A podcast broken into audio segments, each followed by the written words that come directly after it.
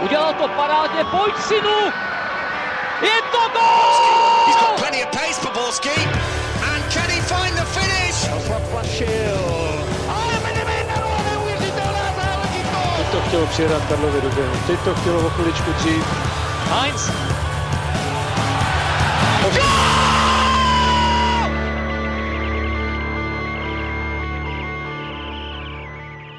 Dobrý den, tentokrát to od posledního dílu netrvalo ani týden a už jsme opět tady. Repre pauzu střídá Liga a já vás vítám u sledování či poslechu Football Focus podcastu ČT Sport. Tentokrát se podíváme na výhru Sparty a možné probuzení Jana Kuchty. Probereme skvělou formu Stanislava Tecla, zamíříme taky do druhé ligy a rovněž na Slovensko. A na to všechno a mnohé další je tu s námi Michal Kvasnica z Deníku Sport. Ahoj Michale. Ahoj všichni, hezké pondělí. Připraven je taky bývalý ligový hráč Petr Nerad. Ahoj Petře. Ahoj kluci, všechny vítám. A je tu s námi rovněž Pavel Jahoda z webu ČT Sport.cz. Ahoj Pájo. Ahoj Ondřej, ahoj všichni. Ondro, ty jsi nám přenastavil, ty jsi nám přenastavil úvod, který měl být jasně deklarovaný, že s Petrem jsme noví mistři české televize. No, já bych se na to právě doptal. No, tak já už to tady vyhlašuju dopředu, aby lidi viděli, že nejsme úplný kopita, tak vládci české televize jsou tady z tohohle podcastu a Petr ještě ukáže druhou záležitost, kterou si zarámuje a vyhází všechny věci, co kdy vyhrál v Lize a podobné věci, protože ty nemají vůbec takovou hodnotu, jakou trofej získal tuto sobotu. Takže Petře, dávám ti v tomhle slovo, protože tohle lidi musí vidět. A klidně můžeš teďka už vůbec nikdy spíš... nemluv o kariéře v první lize, protože ta není vůbec podstatná. Ty jsi teďka dosáhl svého kariérního maxima. Máme tady teda ukazovat všechny svoje propriety, jo, to jsme si dneska nachystali, jo. Jenom tak já teda dostal cenu generálního ředitele České televize a je to za nejlepšího hráče, takže řadím to, to ke svým největším úspěchům ve své kariéře. Takže Ale... nemusíš platit koncesionářské poplatky, jo? No, no ne, to, teď ty ceny, co jsem všechno dostal, tak to je právě za, za, ty, za ty poplatky. Konečně se mi to vrací, aspoň trošičku teda. Když, když, už, když už tady podporu Pavla a Ondru. a další. No, každopádně, až ti někdo, Pavle, zase bude psát do komentářů, zda si někdy hrál fotbal, tak teďka máš, myslím, rázný argument pro to uh, mu říci, že hrál. No, tohle je úplně nejráznější. Neexistuje nic víc. Výborně, tak uh, blahopřeju moc. No a od mikrofonu zdraví Ondřej Nováček. Na to poslední téma eh, o Slovensku se k nám později připojí ještě Andrej Zvolenský z televize Markíza a my jdeme na to a začneme na letné, kde se více než po měsíci dočkali výhry. Eh, Hradec Králové porazili 2-1, i když to vítězství se nerodilo úplně lehce. A Michale, zajímá mě na úvod, eh, jaká velká úleva to pro Spartu vlastně je, když vezmeš potastu její předchozí remízovou šňůru. No obrovská, nemám proto lepší přívlastek, eh, takhle stručně to musím říct, protože teď jsi to zmínil. Pět remíz, eh, nedovedu si představit další ztrátu, protože ono eh, samozřejmě Jedna věc je, že neprohráváte. To je sice hezké, ale ty body vám nenaskakují a mnohem lepší je jednou vyhrát, jednou prohrát, než pořád remizovat. Teď je ztráta na druhého, na, na, na Slávy pětibodová, a pomalu se blíží pražské derby, eh, to za tři týdny, jestli se nemýlím. To znamená, že těch pět bodů za mě není teď tak šílené manko. Eh, není to samozřejmě ani OK, ale psychologická spruha to jako určitě bude. Jako vždycky, když máte Eh, realizační tým, který se snaží něco změnit. Po případě je ten realizák úplně nový, jako je v případě Sparty, s novým trenérem, úplně jinou vizí, mentalitou, nastavením, než co tam byl předtím, tak je třeba eh, mít ty změny občas ideálně pravidelně, ale aspoň občas podložené výsledkem. Ten se teď dostavil, ti kluci za tomu můžou věřit o něco víc, takže v tomhle ohledu já cítím uh, určité velké plus, nicméně uh, byl bych opatrný o, ne, nebudu tady mluvit o nějakém zlomu, protože to, k tomu se asi dostaneme, že to vítězství bylo velmi křehké a že ještě zdaleka tam není všechno ideální, ale úleva obrovská, stoprocentně týden bude klidnější, můžou se zase připravit, neboť i ti konkurenti vlastně, co jsou před nimi, teď hrajou Evropu, nemýlím se, že kluci je to, je to teď, eh, takže eh, jo, to, z, toho, z toho mentálního hlediska dovedu si představit, že hlavně u toho realizáku se jim dneska šlo na Strahov eh, mnohem lépe. Já bych na tebe navázal, Michale, v té cestě na Strahov, že se jim šlo mnohem lépe. Ono se jim šlo mnohem lépe i z důvodu, že, co jsem slyšel, tak po těch sérii remíz a řekněme ne, sérii neuspokojivých výsledků, tak se vedení Sparty takzvaně trošku trošku pokoukávalo kolem, co by mohlo nastat a respektive jak řešit potenciálně situaci, kdyby to dál nefungovalo. A údajně mělo dojít ke kontaktu s Vítězslavem Lavičkou, kterého měli oslovit, jak by to viděl, kdyby pokračovalo, řekněme, nějaká ta neúspěšná nebo neúspěšné představení letenských, ale Vítězslav Lavička jim údajně měl říct, že do toho nepůjde, že to není o trenérovi. Ale jenom to, že Vítězslava Lavičku potenciálně Sparta oslovila s výhledem na to, co by mohl dělat v dalších týdnech třeba takové jdou zprávy, tak uh, ukazuje, že ta nervozita na letné byla výrazná a tohle, jak ty Michale přesně říkáš, tohle tomu trenerskému štábu může dát minimálně nějaký čas, ale hlavně trošku toho čerstvého vzduchu na dýchání a na, na práci do dalších týdnů. Petře, co ta výhra udělá s kabinou a mentalitou hráčů? Tak eh, sice se to nerodilo úplně jednoduše ta výhra, ale samozřejmě mohlo by vlít trošku sebevědomí eh, do spartanských žil a vlastně ukázka, ukázka toho, že, že, že třeba jsou fakt na té dobré cestě a, a můžou, se, můžou se samozřejmě zlepšovat a, a načít nějakou třeba vítěznou sérii. Samozřejmě každá výhra, ať, ať byla jakákoliv, k tomu se určitě ještě dostaneme, tak uh, určitě pomůže ale zároveň bych určitě to nepřeceňoval nějakým způsobem, poněvadž, eh, jak jsme viděli, ten, ten výkon nebyl určitě optimální a vlastně si pomohli dvoma standardkama, takže, takže v té hře to bylo stále, stále takový nemastný, neslaný, ale samozřejmě eh, výhra se počítá, tři body jsou důležitý, jak říkal Míša, eh, dotahují se na, na, ten, na to čelo, jo, ta, ta, ta díra tam není zase tak velká, takže oni v tu chvíli tu chvíli si zase můžou, můžou dokázat sami sobě, že, že, že na, na to čelo patří a věřím, věřím že, by, že, by, že by mohli nastartovat nějakou lepší sérii, ale, ale, ale to zlepšení musí přijít ještě výrazně větší a, a do toho týmu očekávám pořád ještě lepší výkony a dominantnější výkony, než, než zatím doposled před, uh, předváděli. Takže takže uvidíme, co, co, co, jak, jim, jak jim to pomůže, ale, ale určitě ten týden bude klidnější a, a můžu se připravit na zápas v Brně.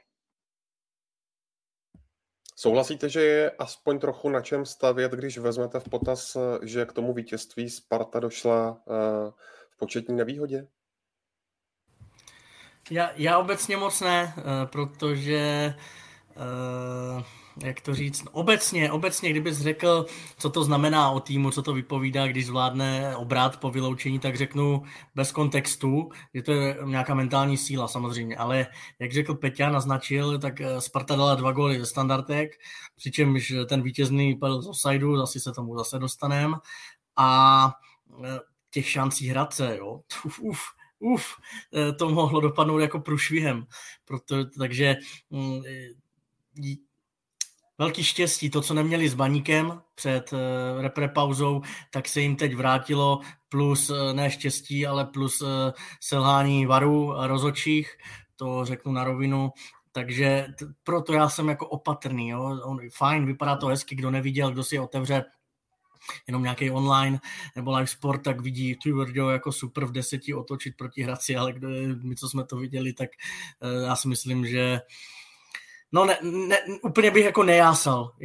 Úplně to zakončím tím, že menta, men, mentalita a psychologická vzpruha fajn, ale spousta vykřičníků za mě. Já bych zmínil zejména jeden vykřičník, který mě hodně bije do očí a to je zatím defenzíva Sparty. V čele s Jaroslavem Zeleným, který musím uznat, že je zklamáním. Když ho vidím, jak zatím působí na hřišti, tak jsem od něho čekal daleko víc ale, ale jako našel bych zase jeden takový potenciální odrazový můstek. Vždycky se po těchto výsledcích, po té jedné výhře začne mluvit, jestli je to odrazový můstek nebo ne. Michal, myslím, jasně naznačil, že z jedné výhry určitě nemůžeš značit, že Sparta teďka vystřelí k nebesům, ale myslím si, že pro Spartu by to mohl být odrazový můstek v jedné věci a tom, že Brian Priske, který skálopevně se nějak přesvědčil o tom, že bude hrát 4-4-2 a že mu bude fungovat útočné duo Kuchta Čvančara, tak právě tenhle zápas mu mohl možná, když to řeknu takhle, otevřít oči, že Jan Kuchta bude mnohem nebezpečnější, mnohem účinnější, když na tom hrotu bude sám, že jsme viděli daleko blíž Jana Kuchtu té své formě, na kterou jsme z jeho strany byli zvyklí, když se tam ocitl úplně sám, mohl operovat na tom prostoru sám, nikdy nemusel se přizpůsobovat uh, Tomáši Čvančarovi nebo komukoliv jinému, než to bylo v předchozích zápasech, kdy tam prostě tápal, kdy to byl to bylo tělo bez duše, pohyboval se tam jako OK, občas tam měl něco dobrého, ale do toho útočníka, kterému platíš přes milion, tak k němu to mělo sakra daleko. A myslím si, že tohle by mohla být... Pro... Jsem na to sám strašně zvědavý. Jestli Brian Priske, který i po zápase pro O2 vlastně mluvil o tom, že on má rád 4-3-3, že by to rád preferoval, což je paradoxní, že Sparta teda moc křídel při zranění Peška a dalších zdravotních potíží nepřivedla, aby teda ulehčila tuhle ideu, ale mluvil, že by radši se vydal jinou cestou. Tak jsem zvědavý, jestli se vydá právě v Brně jinou cestou, nebo uvidíme vedle Jana Kuchty Lukáše Juliše nebo někoho jiného. Ale pokud by se tak stalo, tak za mě to bude chyba. Za mě tenhle zápas by měl ukázat Spartě, že cesta k úspěchu vede jinak a vede přestavu Jan Kuchta byl na hrotu sám. Tak on to sám i Honza Kuchta říkal v rozhovoru po zápase, že, že do posava byl zvyklý hrát na uh, jednoho útočníka, že, že tam operuje sám. Ono je to zcela logický, jako ono se hodně těžko zvyká na, na, na tu dvojici já bych to rozdělil do těch dvou fází. Eh, za, za prvý cením u Brena Prisko, že vlastně jako nemění ten herní styl, že i když se jim jako ne úplně daří, což, eh, je, což všichni vidíme, tak se stále drží toho herního stylu 4-4-2 a věří mu. Jo? Na druhou stranu vidíme, že to ne, prostě nefunguje, až se divím, že tomu věří, ale, ale mě naopak vyloučení Čvančary úplně, uh, úplně jako nepřesvědčí, že by se to mělo měnit, protože Lukáš Juliš je za typologicky úplně jiný útočník než Čvančara a on v té dvojici umí operovat velice dobře a umí, umí si velice dobře vyhovět s tím druhým útočníkem. Viděli jsme to, když hráli s Adamem Hloškem, nebo když hráli, když hráli v Boleslavi druhý poločas. Jo. I v Olomouci, Peťo, když hrával s Mojmírem Chytilem, tak taky, taky. ta dvojka byla. Je, to tak, je to tak. A i když jsem s Lukášem sám mluvil, tak on se vlastně v té pozici těch dvou útočníků cítí nejlíp. Jo? Takže uh, by mě vůbec nepřekvapilo, kdyby v Brně vyběhli oba dva a mohlo by to pro Spartu znamenat daleko lepší výkon, než, než třeba doposavat s Čvančerou. Jo? Ale říkám, to je moje domněnka, je, je, je možná varianta, že, že prostě půjdou 4-3-3 a Kuchta bude v útoku sám pro něj asi daleko lepší, daleko lepší situace, ale absolutně bych se ne, eh, nedivil, kdyby, kdyby Lukáš Juliš nastoupil s Honzou Kuchtou a mohlo by to fungovat spíš než uh, s Čvančarou. Jo. Další, a další... Ty, jsi řekl, ty jsi řekl dobrou věc. Lukáši Julišovi sedí víc dvouútočníkový systém, ale chceš Lukáše Juliše 100% v ideální pozici, nebo chceš Jana Kuchtu 100% v ideální pozici, což znamená, že na tom hrotu bude operovat sám. Protože ano, pro Lukáše Juliše, kdyby byl vedle něj Jan Kuchta, to bude asi lepší. Ač já si myslím, že by si zase lezli do zelí, ale za mě ty chceš Jana Kuchtu 100%, ty chceš Jana Kuchtu, eh, který je psychicky v pohodě, Jana Kuchtu, který se cítí komfortně. A to znamená, aby Jan Kuchta na tom hrotu byl sám. Já si prostě nemyslím, že to může v současnosti fungovat Sparta s dvouma útočníkama za současné konstelace hvězd. Uh, a... No jasně, ale tak ty si zase na druhou stranu, ty chceš Honzu Kuchtu v pohodě, ale nějakých tři, čtyři zápasy drží s Čvančerou dohromady, že jo? A nefunguje to, jako. To je, já rozumím, uh, jako tyhle ty dva útočníci, což je Kuchta a Čvančera, jsou, na tako, jsou tolik výrazné osobnosti a asi je trošku složitější s nima pracovat, že prostě Brian Priske podle k tomu, že se v uvozovkách samozřejmě bál jednoho z nich posadit. Jo? A proto trošku na sílu uh, nechal hrát oba dva. Jo? Teď jsem na to zvědavý. Samozřejmě pomůže tomu vyloučení, že jo? nevíme, kolik dostane Čvančara zápasu, ale byl bych hodně překvapený, kdyby to nebyly minimálně dva až tři zápasy a sám jsem zvědavý. Já pokud Brian Priske věří tý, tomu rozestavení 4-4-2, co doteďka hrál, jo, tak proč by to teď z ničeho nic měl měnit, jo, když tam toho útočníka dalšího má. Jo. Typologicky jiný než je Čvančera, který ve 4-4-2 nebo v dvou útočníkovém systému umí hrát daleko líp než Čvančera.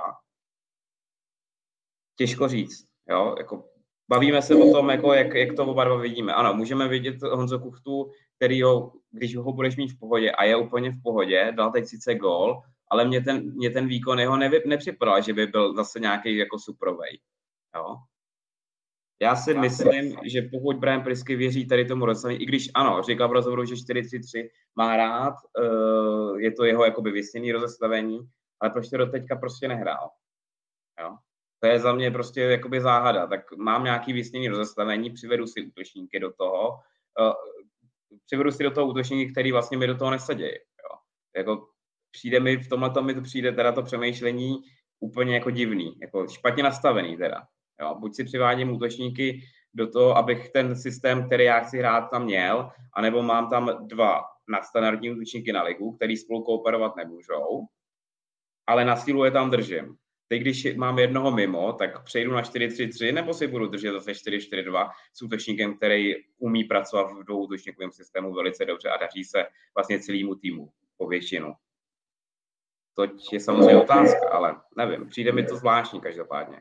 No tak na to teď mají týden, na to vyhodnocení, ať jako oni si sami zbilancují, co je pro ně bude větší přínos. Já si myslím, že může hrát roli i návrat Ladislava Krejčího, protože díky němu mají plus jednoho hráče do středu pole a cítím to, spíš bych se klonil k Pavlovi, ale vnitřně, jo, nedroufám si typovat, jak to fakt bude.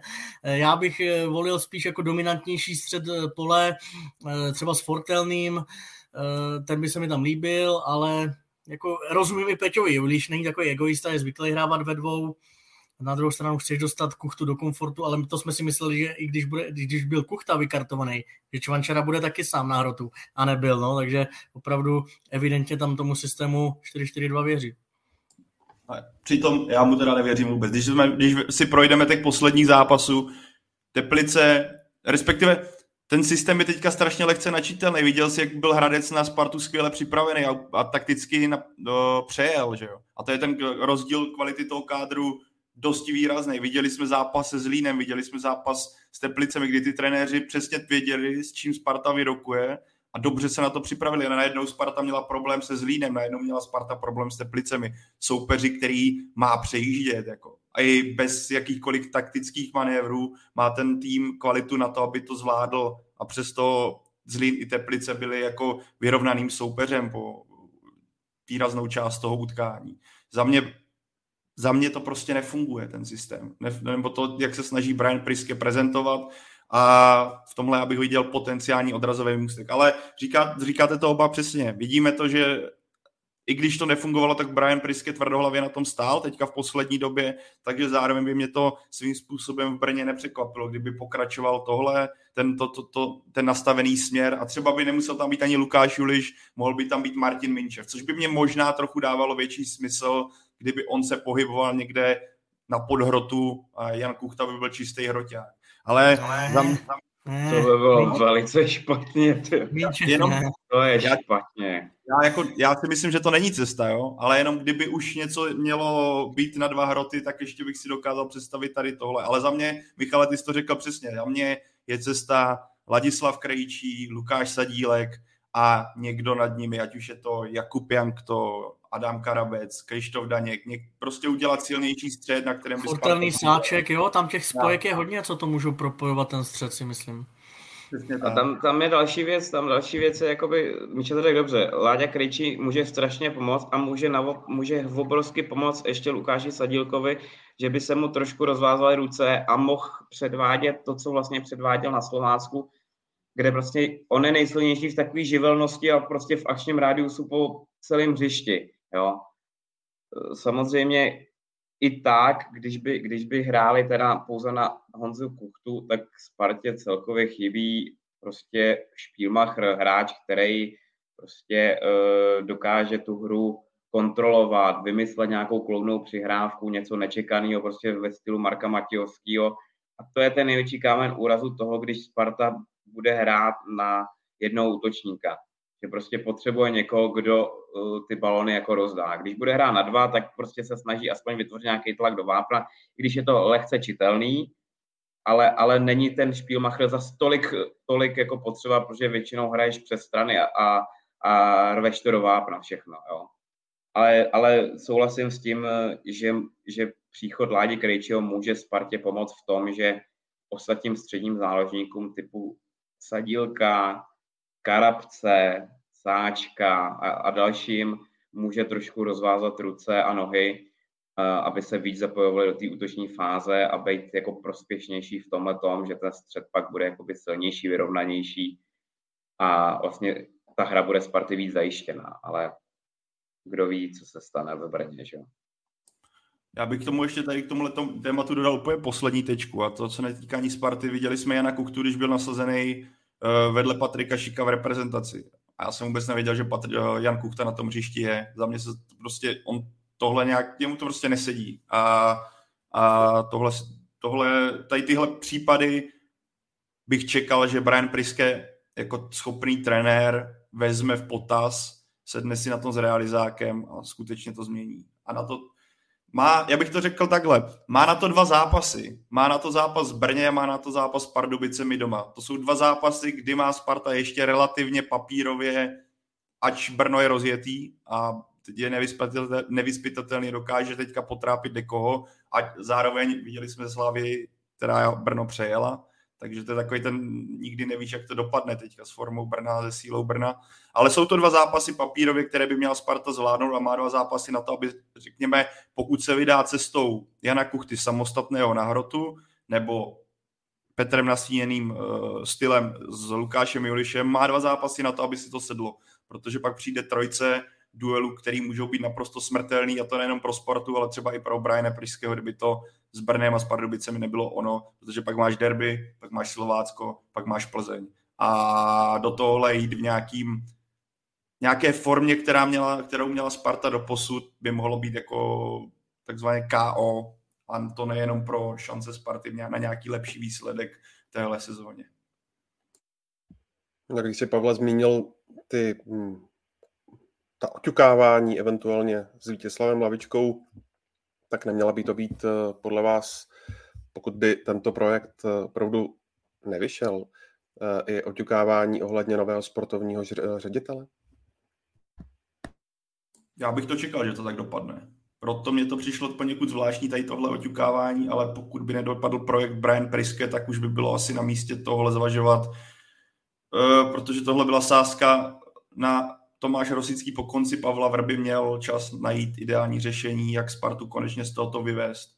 A pokud, se ne, pokud sahal k dánské cestě a pokračuje problém nebo problémy, které jsou a budou pokračovat, to znamená rychle měnění trenérů, úplně ne tak funkční eh, dění v zákulisí, o kterém se nadále mluví, tam zase tolik se to asi nezměnilo, tak asi na, na, na čas se měnit i v tomhle směru. Ale zároveň to, tohle, to je ta informace, o které to zase je to údajně, jo, je to sice ze dvou zdrojů, ale to pořád musíme brát s rezervou, protože víš, jak, víš, jak to občas bývá, ale za, za mě pořád je na místě zmiňovat jednu věc, o které jsme se tady bavili možná s Michalem určitě, nevím, jestli tady byl i Petr, Brian Priske musí dostat pořád čas na to, aby se ve Spartě aklimatizoval a aby se to posunulo dál. Pokud by skutečně mělo dojít k tomu, že bylo oťukávání Vítězslava Lavičky podložené na tom, že Sparta reálně uvažovala, že v brzké době, pokud by se nedařilo, by sáhla ke změně trenéra, tak, jí, tak mi přijde, že už skoro není pomoci, protože jako vyhodit kouče takhle rychle, dánského kouče, který s Českou ligou nemá nic společného, kterému dáš tu důvěru a zlikvidovat ho během podzimu, tak musí dojít, ne, už nevím, čemu by muselo dojít, tak jako nebylo by větší potvrzení toho, že ve Spartě to není o trenérech, ale o tom celém systému a celém provázání v klubu. Já ti, Pavle, nemám důvod nevěřit, ale vlastně ti nechci věřit, protože to by zase byl cirkus, teda jo, zase jenom měnění trenérů, vizí, koncepcí, e, přitom přesně ta otázka se jako vyloženě nabízela, Ondro já to tvrdím, v téhle názorově jsem konzistentní u baníku třeba, není to vždycky jenom u trenérech, jo? pak už je třeba to prostě e, řešit jinak. No. Já jenom dodávám uh, takový přípodotek, že, že Daniel Křetínský po té uh, poslední minulé sezóně všem fanouškům Sparty slíbil, že ta sezóna už se opakovat nebude. To je jenom takový dovětek. Eh, uvidíme, co z toho nakonec bude. Zmínili jste Ladislava Krejčího a nemůžu se nezeptat eh, na tu situaci, eh, která předcházela, těsně předcházela tomu druhému gólu, který vsítil Jan Kuchta. Stalo se tak po teči Ladislava Krejčího. Viděli to asi všichni v obývácích u televize, ve sportbarech, neviděl to jenom VAR. Jak je tohle to možné? Proto není, není, není proto vysvětlení, já budu úplně stručný, nechápu.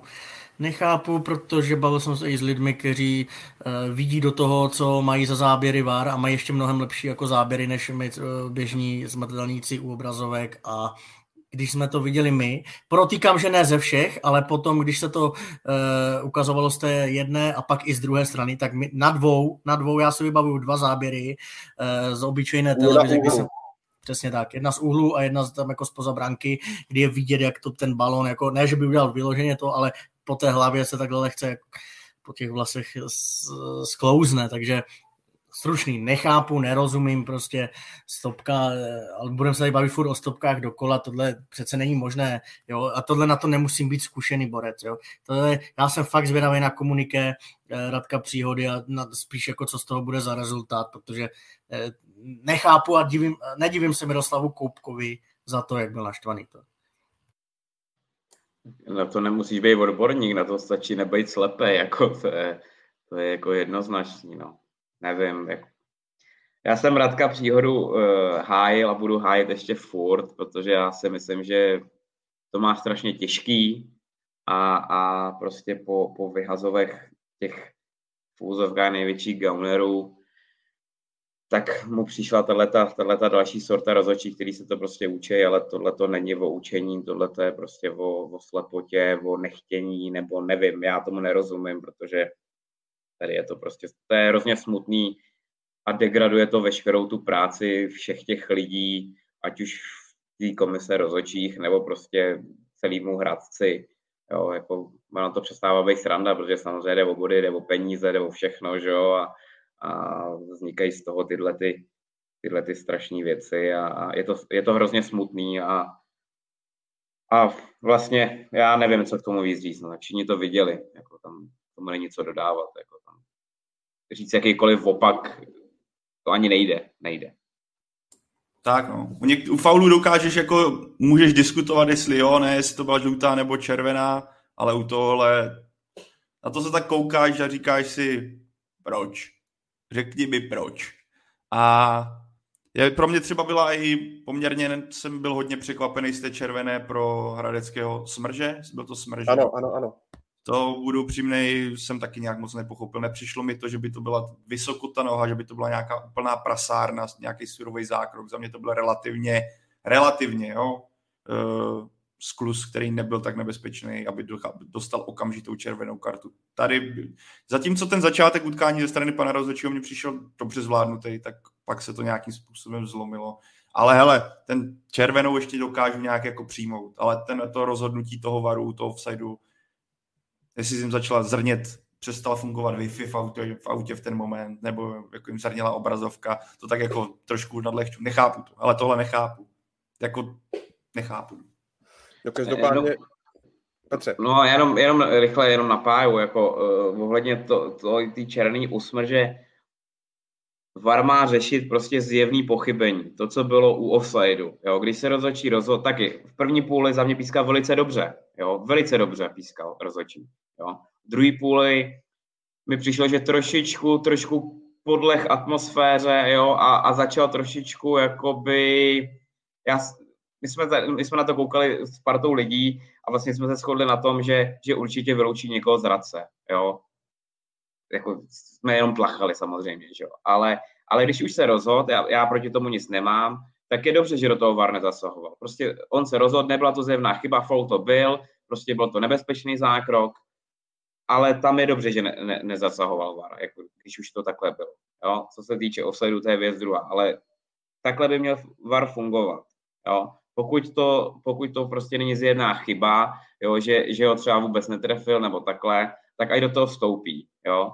Ale když ho prostě seknu ze zadu, jo, i když nejde nějak nebezpečně, jo, na žlutou to bylo, faul to byl, ale rozhodl se proto takhle, tak ať to tak je, jo. Co se týče... Já s tebou, to je věc druhá, že jo. No, to já s tebou souhlasím, to já to teďka nevyčítám varu. Mě překvapilo, že to bylo na přímou červenou o, o rozhodnutí samotného rozhodčího. Ale, ale tohle, tohle jako ještě dokážu přijmout, to se asi shodneme, že to, tak, to bychom tady mohli, mohli vést klidně desetiminutovou diskuzi na tom, jestli to byla červená nebo není, nebyla to červená. Asi jako dokážu to přijmout, že to byla červená. Ale prostě tady jde o ten hlavní bod, a to je ten offside, na kterým prostě hlava, hlava, hlava stojí. No.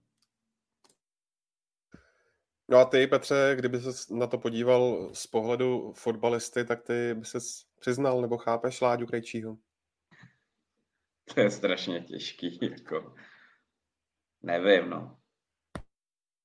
Nechci být, no já už v té situaci nikdy nebudu, to je jedna věc, jo, tady v té naší banánové soutěži, co hrajeme v úzovkách, tak uh, třeba jo, ale ale jsou kluci, kteří se přiznali, jsou kluci, kteří se nepřiznali, že jo? Jestli se nepřizná, ono samozřejmě, nechci ho obhajovat, ale v té jako rychlosti nebo v tom zápolu, v tom adrenalinu, že jo, tak třeba to prostě, jako ta teč nebyla úplně nějaká jako silná, mohl to tečovat vlasama, nebo vypadalo, že to prostě jako líznul, jo, tak jako třeba... teď, si, teď, si to, teď to Peťo právě řekl, já, já vím, že teď to slíznu od slávistů a od všeho, od všech tady pro antispartianů, ale jakoby v tom, přesně jak říkáš, v tom, v, to, v tom daném okamžiku, když to není fakt něco výrazného, tak mnohdy ani nevíš a to, to víme i všichni, co hrajeme jenom nějakou handspalku nebo něco. Jako dej někdy ruku do ohně, jestli jsi to tečoval nebo ne. Jo, jsi o tom někdy přesvědčený úplně milně, pak to vidíš no, někdy na videu, jo, tím ho neobhajuju, ale opravdu jako nemyslím, jo, já vím, teď, teď, teď je úplně jasný, že letka přijde, ale eh, kdyby ta teč byla výraznější a tak se můžeme o tom bavit. No. Ale to, ví, to, ví to vlastně jenom on sám. Jestli on si byl vědomý toho, že to tečoval a tvrdil rozhodčímu, že přísahaj to netečoval, tak on s tím teď musí žít. On teď prostě to dostává slíznout. Jo? Je to prostě o něm, o nikom jiným. Jo?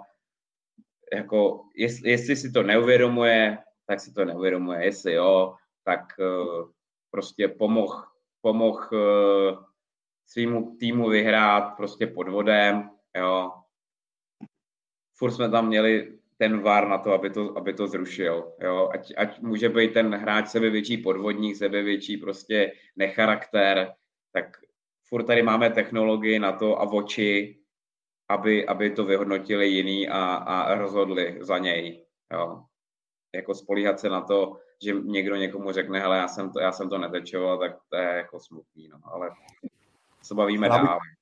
Já, já půjdu ještě takhle dál, jako od té televize a od toho je člověk, jako si řekne, že by bylo ideální být Mirek duší na všechno přiznat. A už teďka tak ten fotbálek mám tak pro radost, takže mě to nedělá problém. Ale když jsem se nad tím snažil zamyslet, vezmeme v potaz. Ladislav Krejčí, dlouhodobě zraněný, vrací se po strašně dlouhé době zpátky na hřiště, chce se prostě předvést, chce tu Spartu pozvednout. Navíc tam máš prvek toho, že ten první gol jde za ním, protože to zprasil jako kráva. Uh, je kapitán týmu, seš v desíti, pomůžeš ke gólu, který dotáhne tvůj tým na 2-1. Doká- řeknu teďka, že bych se okamžitě přiznal v tom, ty jsi to říkal Petře přesně, v těch emocích, v tom adrenalinu, ač třeba vím, že mě to ty vlasy uh, lízlo, já nevím. Hele, je to strašně le- jednoduchý a mohl bych si teďka tady udělat, mít naprostý klid, říct si, jo, ano, samozřejmě bych to přiznal já třeba si o tom nejsem jistý, nejsem si jistý, že bych to přiznal v ten daný moment, tu danou chvíli, kdy tebou ještě proletí ta euforie, že, že ten gol tě posunuje najednou ty tribuny bouří. Půjdeš, hele, já se asi, jako dokonce bych se dokázal představit, že v ten daný moment emočně bych řekl, že, to, že bych to odpřísál. Co se mi stane, zapomene se na to za chvilku, OK, někdo mě bude mít jako necharakterního šmejda, ale v kabině vlastně budu pomůžu svýmu týmu vydělat, pomůžu spoluhráčům vydělat prachy. Jako takhle. Já zavím, že za to, mě někdo za to skritizuje a je to naprosto v pořádku, jen se snažím do to dát trošku jiný pohled, než takový ten idealizovaný, že by se všechno mělo přiznávat. Vzpomeňme na Maradonu, na jeho ruku, no. Tak jako bez té ruky by, jako byla to prasárna, byla to prasárna, bez ní by ten titul tam nebyl, no. Jako Jsou, prostě musíme brát v potaz, že uh, fotbal není jenom o tom, jak zasahují do něho emoce, zasahuje do něho nějaký adrenalin, psychický rozpoložení a tohle to rozhodnutí všechno ovlivňuje. Kdyby Ladislav Krejčí byl naprosto třeba klidný, bez těchto prvků, přiznal by to? Třeba si myslím, že ta možnost je daleko větší, ale když vezmeme ten kontakt celého utkání, tak, tak to má proto zásadní vliv. Proto neříkám přiznal, nepřiznal, ale klidně mě ještě kluci opravte v pořádku. Ne, tady někdo psal v komentáři, že, že je rozdíl mít jako účest takový malý kudratý květáček a pak být jako Honza Koler, jo, že, že to je cítit jinak. Ale to jenom tak zlehču. Ale zase na druhou stranu, eh, teď využiju té situace a pochvalme zpětně před dvěma roky, pamatujete, Michal Papadopoulos eh, prodlužoval, přiznal se, jo, takže teď ten jeho čin ještě víc vynikne. To bez sporu. To by, ale já bych, za jakého stavu Michale to bylo tehdy? No, tak Počkej, počkej, počkej, počkej. Uh, Já myslím, že to byla remíza. Já myslím, že, dá, no, že dávají na 2-1, ne? A pak jo, nakonec jo, prohráli, si myslím. Neprohráli? Jo, prohráli. Což je další prvek, co může být, že, jo, že to máš taky jinak to vnímáš s věkem, že jo. Vnímáš to, že Michal Papadopoulos, zkušený kluk, který už má to za sebou spoustu, nebyl ovlivněný třeba tím, že zavinil jeden jasný gol jako kapitán týmu. Hele, kdo, kdo to přizná, obrovský klobouk dolů před ním. Obrovský klobouk dolů, tohle není vůbec jednoduchý, protože to je jenom ne, nejenom, že musíš potom s tím žít sám, ale máš potom potenciálně výčitky, že o kabiny. Kdyby třeba Sparta přiznal to, bylo by to jeden, hranec by nakonec vyhrál, mohl by, pro Spartu by to bylo prohloubení zase té krize, kterou teďka měla, o to větší, přiznal by to kapitán. Já si myslím, že by mu to dali fanoušci ještě sežrat, že jo, vlastní já to vlastně svým způsobem chápu, ač může mít pro spoustu lidí teďka nálepku bezcharakterního jedince. Ale dokážu to vlastně přijmout. Jenom poslední dovětek. Eh, ten rozhodčí tím, že se ho zeptal, tak úplně tu debatu jako posunul úplně někam jinam. Eh, za mě trošku jako alibisticky, protože Peťa říká, od čeho tu máme ten var? Od tohohle. Jo, to eh, ne, že by se neměl přiznávat, ale k tomu ani nemusí vůbec dojít k nějaké komunikaci s hráčem, tak mám tam video, vidím teď, jo Ondro, a tady je něco si tady, e, e, tohle si vytáhnu. Já nikoho nenavádím k podvodu, já jenom se snažím vysvětlovat, jak to asi vnímal Ladislav Krejčí a proč se tomu tak stalo.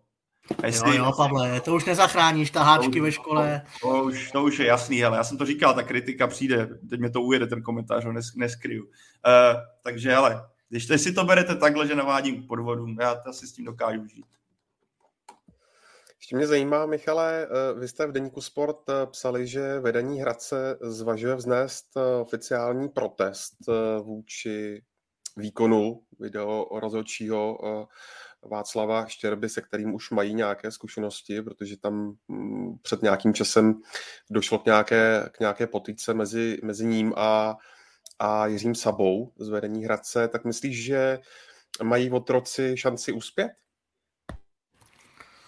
A myslím si, že jo, jo, protože teď už si to fakt, to, to viděl, viděli jsme to všichni, takže asi jo, ale víš, jak to je, to je takový to jenom, ať nejsme za otloukánky zpětně, ale ty body, ten gol to, to nevrátí. Uh, zkusím zjistit, uh, až budete mluvit vy, poptám se Jirky Fejkla Hradečáka, jestli se to nějak vyvíjí a když tak uh, se přihlásím o slovo.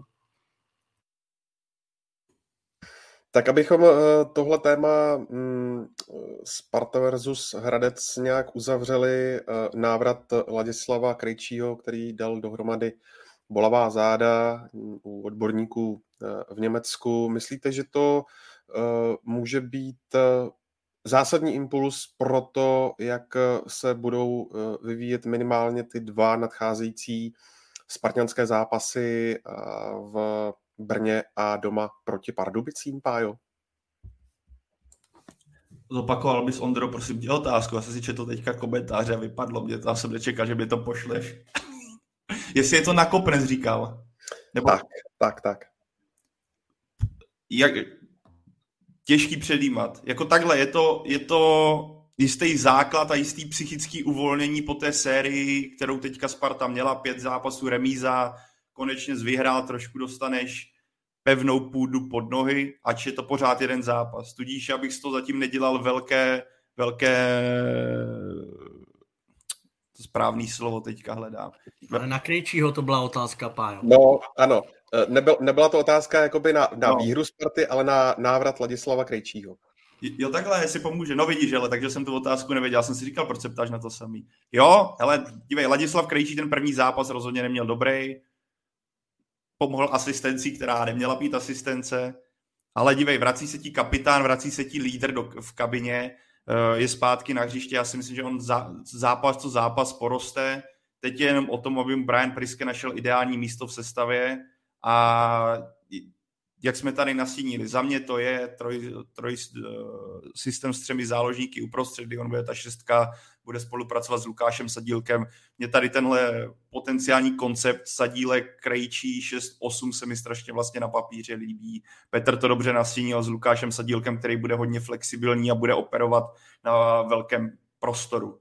Pokud tomu tímhle směrem se Brian Priske vydá, myslím si, že z, Bra- z Ladislava Krejčího může dostat ještě víc, než jsme od něj viděli. Ale osobně si myslím, že po, poroste zápas to zápas. Tak obecně jako...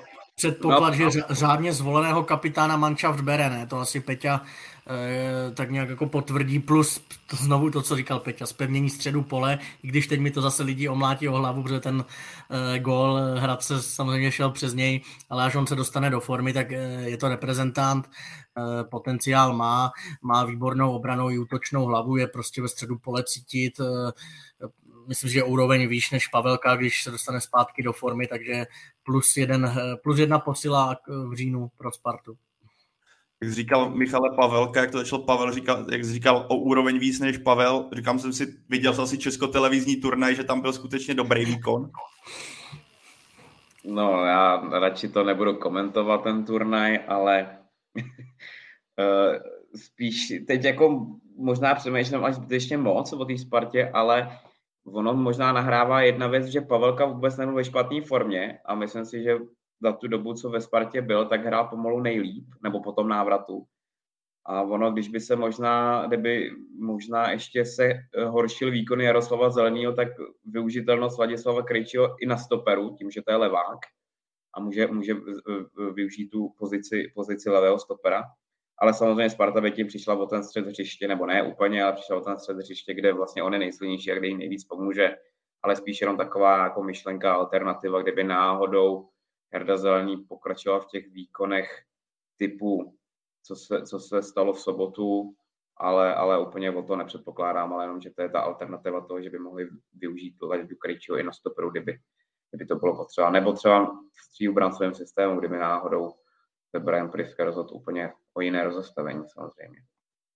A nebo toho, z toho Krejčího udělat jako osmičku součkovskou, protože on góly dávat umí, ještě větší jako pole působnosti, dotahovat se z druhé vlny do vápna a nad ním desítka sadílek, ale těžký.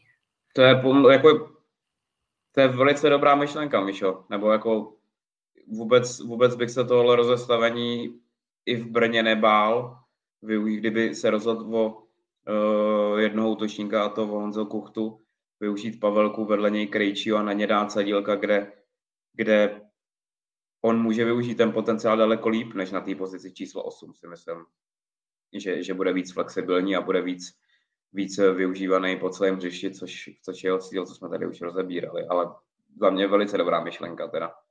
Děkuji ti, děkuji. A už teď jsme vlastně viděli, že na to, jak je vlastně Brian Priske eh, konzervativní, tak eh, do toho trošinku hrábnul, protože místo Mejdra nastoupil Wiesner. Eh, abychom to nějak uzavřeli, tak v sobotu od čtyř na Zbrojovce Sparta. Jaký stav to bude podle vás? Nechme mluvit Brňáka, ne? Hele, podle mě Sparta vyhraje 2-1, ale bude to, bude to boj. Nebo takhle řeknu, pokud nastoupí s Kuchtou na hrotu samostatně, tak vyhraje možná i o dva góly. Pokud nastoupí ve dvou, tak to bude těžký boj, ale typl bych si, že vyhraje. Že Brno doplatí na, na ne tak silnou defenzivu. Já, má, já mám typ, já mám typ 2-2. Ševčík, Řezníček, Juliš, Krejčí mladší. Já, já, si, já obecně rád typuju, ale teď s tím mám trošku problém, protože eh, zbrojovka včera nic extra, eh, pak mám pořád v hlavě, jak nezvládla doma zápas se Sláví, všichni jsme na to byli natěšení, plná srbská, eh, na druhou stranu prostě už zase budou poučenější. Mohl by to být fajn zápas, mohl bych se klonit k Peťovi. Zajímavá remiska.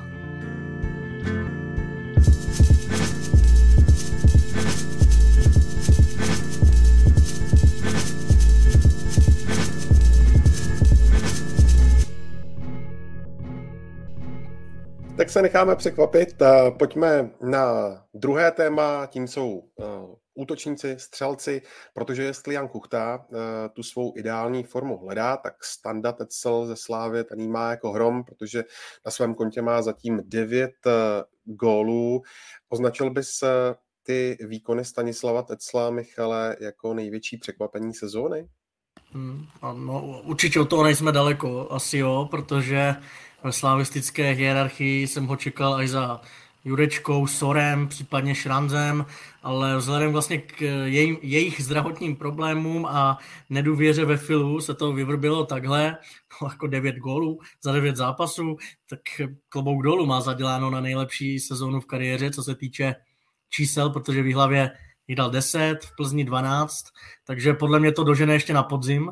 Ne, nebal bych se eh, říct, že možná i předžene, No, je na něm vidět, že si v Edenu prošel i těmi složitějšími časy, v tom smyslu, že třeba tolik nenastupoval, evidentně teď si tu důvěru realizačního týmu užívá, je to taková odměna za trpělivost, za přístup.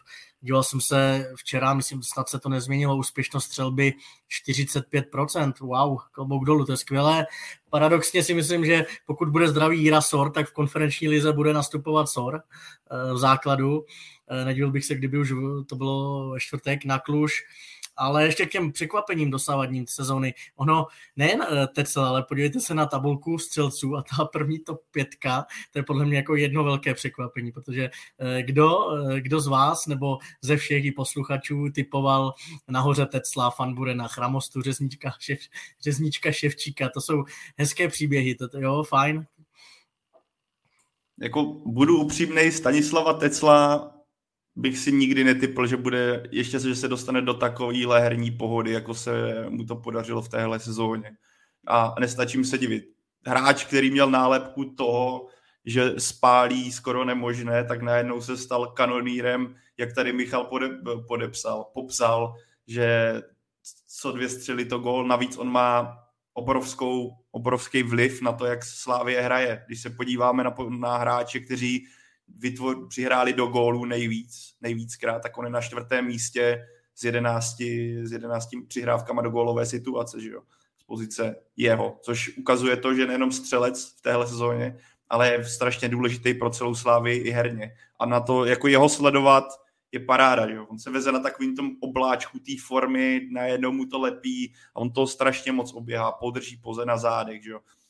Na, jako jeho, on je, hraje skvěle. Tam jako klobouk dolů před tím, jak on se dokázal ještě vybičovat a před jakým mladý vlčáky se dokázal posunout. V tomhle samozřejmě mu pomohli zranění, ať už je to Sor nebo Jurečka a i neforma Fili, který nakonec odešel. Ale sta, jako já, bych to, já bych ho možná fakt posunul na to první místo, co se překvapení týče. Stanislav Tecl pro mě osobně v téhle sezóně velká paráda. To, a díky němu je Slávě tam, kde je plus on je na té golové úrovni, jaké je díky tomu, jaké má teďka, jak má rozjeté parťáky, ať už je to Petr Ševčík, ty jeho, zase ty jeho rohlíky, to tam posílal včera zase dva, David Jurásek na, dru, na, na, na, na křídle zase, on má ty centry strašně dobrý, Stanislav teď co z toho těží, takže on samozřejmě využívá sílu celé Slávě, ale Stanislav Tecel, nikdy bych si ho v téhle situaci, že bude královat střelcům a pokud by si tu formu udržel, potenciálně by mířil po sezóně na nějakých 30 branek. Not bad. Jo, kom. Tecličenko. Mimochodem, Petře, vy jste se vlastně potkali v hlavě se Stanislavem Teclem? Ne, ne, ne, ne, ne. Myslím si, že v dost let jsme se nepotkali. Ne? Mm-mm. Ty jsi ho vytlačil ze sestavy, že? Jakože mě koupili jako náhradu za něj. No, akorát tím to úplně nevyšlo, to byl omyl teda. no ale tak eh, když vezmeš eh, ten průběh jeho kariéry, řekl bys, že teď eh, prožívá ve svých 32 asi nejlepší její období? Jo, v období asi jako, co se týče golů, tak jo, samozřejmě, že jo, ale tak jsou k tomu nějaký jako důvody, že jo, proč, proč on teď ty góly dává, že už to říkali kluci, jsou to zranění jeho, jeho vlastně konkurentů, jo. Zase na druhou stranu si trošku myslím, že tu konkurenci, co má teď, tak je jakoby nejslabší z toho období, co se vrátil do Slávy, jo, když si vezmeme, uh, že tam měl Honzu Kuchtu, Jo, pak tam nastupoval většinou i Olajinka na hrotu nebo takhle, takže prostě se ani nedivím, že, že, že teď mu to tam takhle pálí, je v herní pohodě, Slávě je v nějaký pohodě po nějaký delší době, když samozřejmě v Plzni to nevyšlo, ale, ale ty domácí zápasy prostě ty soupeře drtěj. Jo, myslím si, že tomu pomáhalo hodně to, co říká Pája, že Standa Tecl je prostě typický, typický vápnař, řekněme, že, že je silný ve vápně, a e, centry Juráska nebo, to, nebo Ševčíka nebo i Douděry jo, ho, ho hledají a, a on prostě to využívá a je prostě strašně, on na kolik málo šan, nebo kolik má gólu, tak na to spotřebuje strašně málo šancí. Prostě je hrozně produktivní, to, co říká Míša, e, jeho, jeho úspěšnost je strašně vysoká.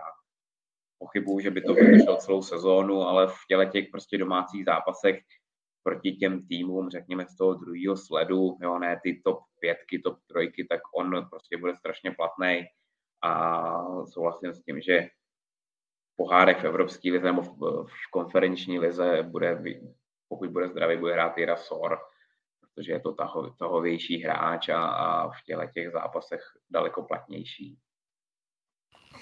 On trošku ztratil, nebo ne trošku, ale hodně ztratil renomé střelce v těch posledních sezónách, protože málo hrál a všichni mají pak eh, v paměti takový ty tutovky, který už jsme si opravdu jako říkali, to musí dát a on je zazdil, ale ty se s Ondro ptal na, jestli zažívá nejlepší období, ale takových už měl víc právě, proto bych se ho trošku zastal, eh, jak už jsem zmínil, v Plzni těch 12 gólů, v hlavě, ale i potom, Jablonec, já si pamatuju, jak jsem se tady bavil s Václavem Mílkem, když eh, hráli proti Jablonci tehdy, a on říkal, že za něho to je nejlepší útočník v lize tehdy, i s pressingem, eh, vším pracovitostí a tak jim tam, myslím, šoupnul góly, dal, myslím, i tehdy za podzim snad 8, takže on to jako v sobě má, to, že to teď ztratil i kvůli uh, té konkurenci, jak říká Péťa, i kvůli tomu, že realizák Slávě vlastně vsázel na jiné typy, typologický útočník, si byli jiní, eh, plus větší konkurence, byl tam, že byl tam Kuchta, Krmenčík a, eh, a tak dále, tak teď si to tak sedlo a teď zúročuje prostě i ten nadhled si myslím, že na rozdíl třeba od Kuchty se Čvančarou, kteří chtějí až moc, jo, mají to v sobě, tak ten standa vypadá jako nad věcí eh, a sází to tam, plus samozřejmě klíčová věc, jak jste řekli, ty spoluhráči a ta fazona ostatních kluků, jako když ti to tam takhle si zleva zprava a seš na vlně a doma dáváš pomalu Eh, každý zápas jako 3-5, nebo kolik dostali ty Pardubice 7, jo, tak to se pak hezky jako eh, ty naskakují. Abych udělal i radost takovým těm ortodoxním fanouškům, jak oni říkají pana Tecla, jak si přejí, aby byl oslovován, tak vy jste řekli, kluci, podle mě super věc a to je ta nižší konkurence třeba než byla, že třeba jim, že mu pomáhá ten fakt, že na něj nikdo tak moc netlačí, že ví, že ač mu jeden zápas uh, nevíde, tak v tom dalším bude hrát, nebo tohle ho potkalo na začátku sezóny, že měl pevnější půdu pod nohama, díky tomu měl prostor se dostat, vyskočit si na ten obláček a teďka si tam nad ním tak podlet, poletovat na tou ligou a jen to tam sypat ty góly za gol. Včera mi neudělala každopádně radost, včera mi neudělala radost, tu penaltu měl pro, proměnit, kvůli němu jsem musel až do 88 minuty čekat, až Slávě dala plus pět gólů ve fantazii. Díky němu, protože to... Rohu, to... Pavle, Pavle, rohu, rohu. Rohu, rohu jsem řekl. Gólu gólu, no, rohu. Kdyby to, kdyby to takhle nedopadlo, neudělala Slavě pět, pět rohů, tak bych byl dneska poněkud kritičtější, protože bych kvůli němu prohrál v obod fantazy. Máš štěstí. Pan Teco. A počkej, to fakt myslíš vážně, oni mu tak říkají, já to nevím, ale vzpomněl jsem si na historku od bočkách hokeji, chtěli jsme tady jednou na rozhovor Milana Gulaše, tak jsme poprosili a tisková mluvčí říká, myslíte pana Gulaše? A říkám, aha, tak jo, tak teď je, teď je dobře, Pavle, že to vím, je pan Gulaš a pan Teco. Ne, tak mu říkají někteří fanoušci na Twitteru, to já nevím, jestli mu říkají takhle klubu, jestli mu říkají, pan, pane Stanislave, pojďte k nám. Když eh, Michal Petře říkal, že hm, teď slovo maximum je 12 gólů a podíváš se, jaké je datum 3. října, tak eh, myslíš, že to eh, s prstem v nose překoná? Myslím si, že Stanislav se bude nejlepší střelec ligy v této sezóně. Takže jo. Pokud samozřejmě se mu nestane nějaký vážný zranění, což si nikdo nepřeje, ale myslím si, že bude nejlepší střelec ligy. A chceš tip zase, kolik dá gólu? No určitě, pojď. Tak jich dá 16. To trošku brzdí, to, to, to, to ten, trošku ten mráček půjde dolů, ale já jsem jako zvědavý. To, jako, prostě Haaland to není, který ti dá 40 gólů letos, jako, bohužel, jako to, standu mám rád, ale, ale Haaland to není, ale nejlepší střelce vyhraje, protože oni, když si udržejí formu a aspoň jakž tak, že chápu, že nebude ta forma celosezóní nějaká velká, tak prostě on, jak to říká Míša, on to v sobě má a ty spoluhráči mu to dokážou připravit. Takže budeme vší střelec ligy, si myslím. Že ne, nevidím, jako z těch střelců, co tam jsou nahoře, pochybuju, že by si udrželi takovou tu velkou výkonnost, protože ten, ten klub jí bude mít kolísavo, jo? ať je to Fan Buren, ať je to, ať je to Kuba Řezníček. Jo? Nevěřím tomu, že by někdo dokázal držet uh, jako s ním krok, když se od začátku sezóny nechyt Čvančera s Kuchtou. Jako.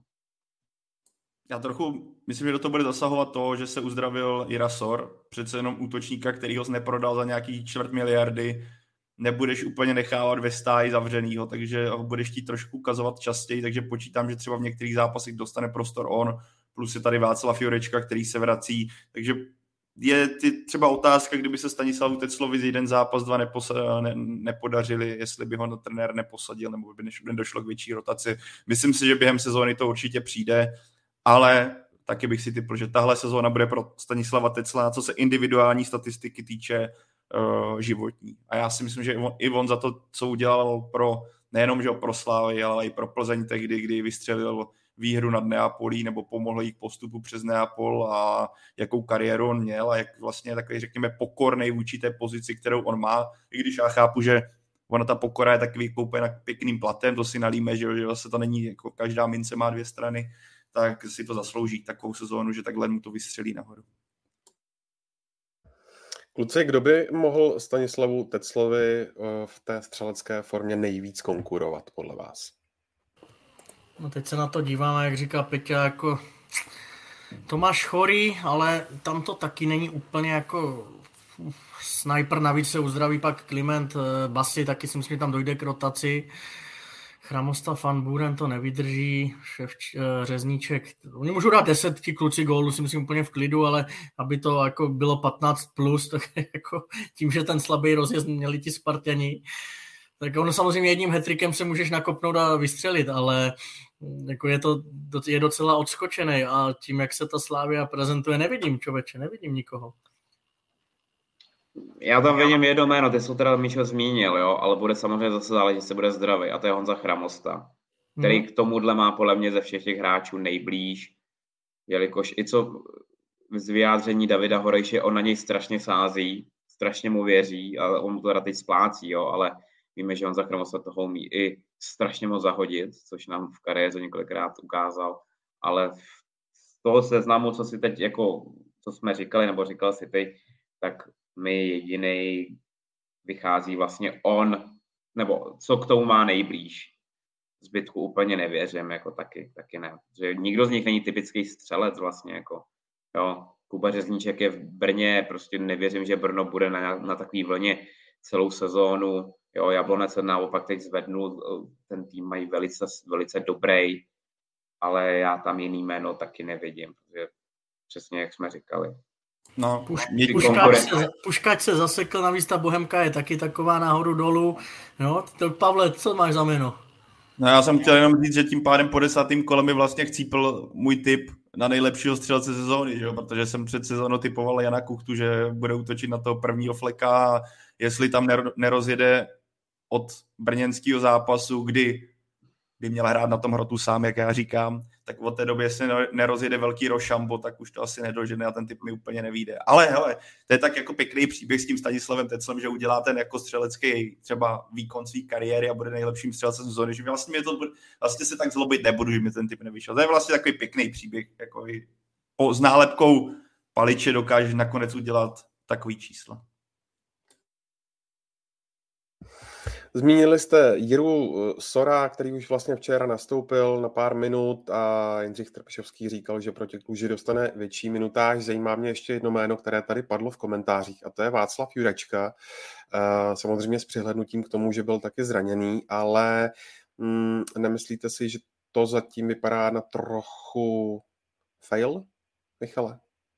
Mm, nemyslím si to, nemyslím si to. Já si myslím, že se prostě do toho promluvili zdravotní problémy a že on to v sobě má, že oni ho i chválili ty trenéři nedávno za to, že vidí, možná to byl Zdeněk Houštecký v podcastu nějakém uh, Fortuna Baru, abych citoval, a říká, jak vidí, jak, jak to zakončuje pravá, levá, jo, jak na Slovácku taky vyzrál, tak já tam si myslím, že to je jenom otázka času a navíc známe realizák Slávě, ono to je hezký, že teď Tecel hraje, dává góly, ale oni pak uh, přepnou to myslím v dobrým, jo, a z ničeho nic zase změní, eh, cítí to úplně jinak podle typologie soupeře, teď ti dá Jurečka dva, tři góly, jak loni Šranc dal hetrik taky v Teplicích a může se to úplně otočit, ale uh, fail ne, Ondro, nebo přeju mu, ať není, zatím fail je zdravý jeho, ale věřím, že půjde nahoru. Tak a já bych do tomu dodal, i kdyby tahle sezóna třeba ze strany Václava Jurečky nebyla dokonala a nerozjel se do nějakých větších obrátek, tak já si pořád myslím, že Václav Jurečka je natolik kvalitní hráč pro Českou ligu, že můžeme ho vidět třeba za rok úplně ještě o stupínek výš. Tohle, jako jeho přestup bych rozhodně failem neoznačil. Jo, i, i poměr cena výkon, jako brát hráče po konci smlouvy ve Slovácku nebo brát Krmenčíka na hostování z Brook eh, s nějakou výplatou, tam se můžeme bavit asi o failu, promiň Peťo. To jsi mi vzala přesně, v pohodě, v pohodě, ale přesně tohle jsem měl na jazyku, ale v pohodě. Co říkáte, kluci, na to, Petře, že se na těch eh, čelních místech eh, v tabulce pro střelce umistují hráči nad 30 let? O čem to podle tebe svědčí? No, jako je to asi nechci říct náhoda, ale prostě ne, nebude, se, ne, nebude to nějaký jako pravidelný asi. Ale na druhou stranu vlastně tak jako každý hráč se nějakým způsobem vyvíjí, jo, prostě nejsou to, nejsou to mladí Janci, který, který eh, by nezachovávali chladnou hlavu v zakončení, dokážou si počkat na to svoji šanci. Prostě jsou to ostřílení už ligoví hráči v dnešní době, jo, hodně zkušený, ty týmy na něj spoléhají a, a vlastně oni, oni za tu kariéru si prošli situacema, který, který uh, prostě jsou nenahraditelný. A v tom zakončení je to obzvlášť tak, jo, prostě víme, podívejme se na Davida Lafatu, že jo, to je jeden z nej, největších příkladů toho, jak člověk může vlastně do střelce dorůst a, a, věk, a prostě ten největší, ten největší uh, lauf měli až takhle prostě kolem tady toho věku. Jo, takže vlastně není to žádný překvapení a prostě ta vyhranost a těch několik desítek u někoho stovek zápasů prostě je znát a, a ty, ty situace kolikrát už zažili a umějí se v nich, umějí se v nich prostě prosadit a vědí, co od toho čekat. Takže jako pro mě to není vůbec žádný překvapení, ale nemyslím si, že by to mělo být nějaký jako pravidelný, pravidelný, pravidelná věc eh, prostě v budoucnu. Já bych to řekl a Michal na mě možná naváže, eh, já bych to možná shrnul do tří bodů.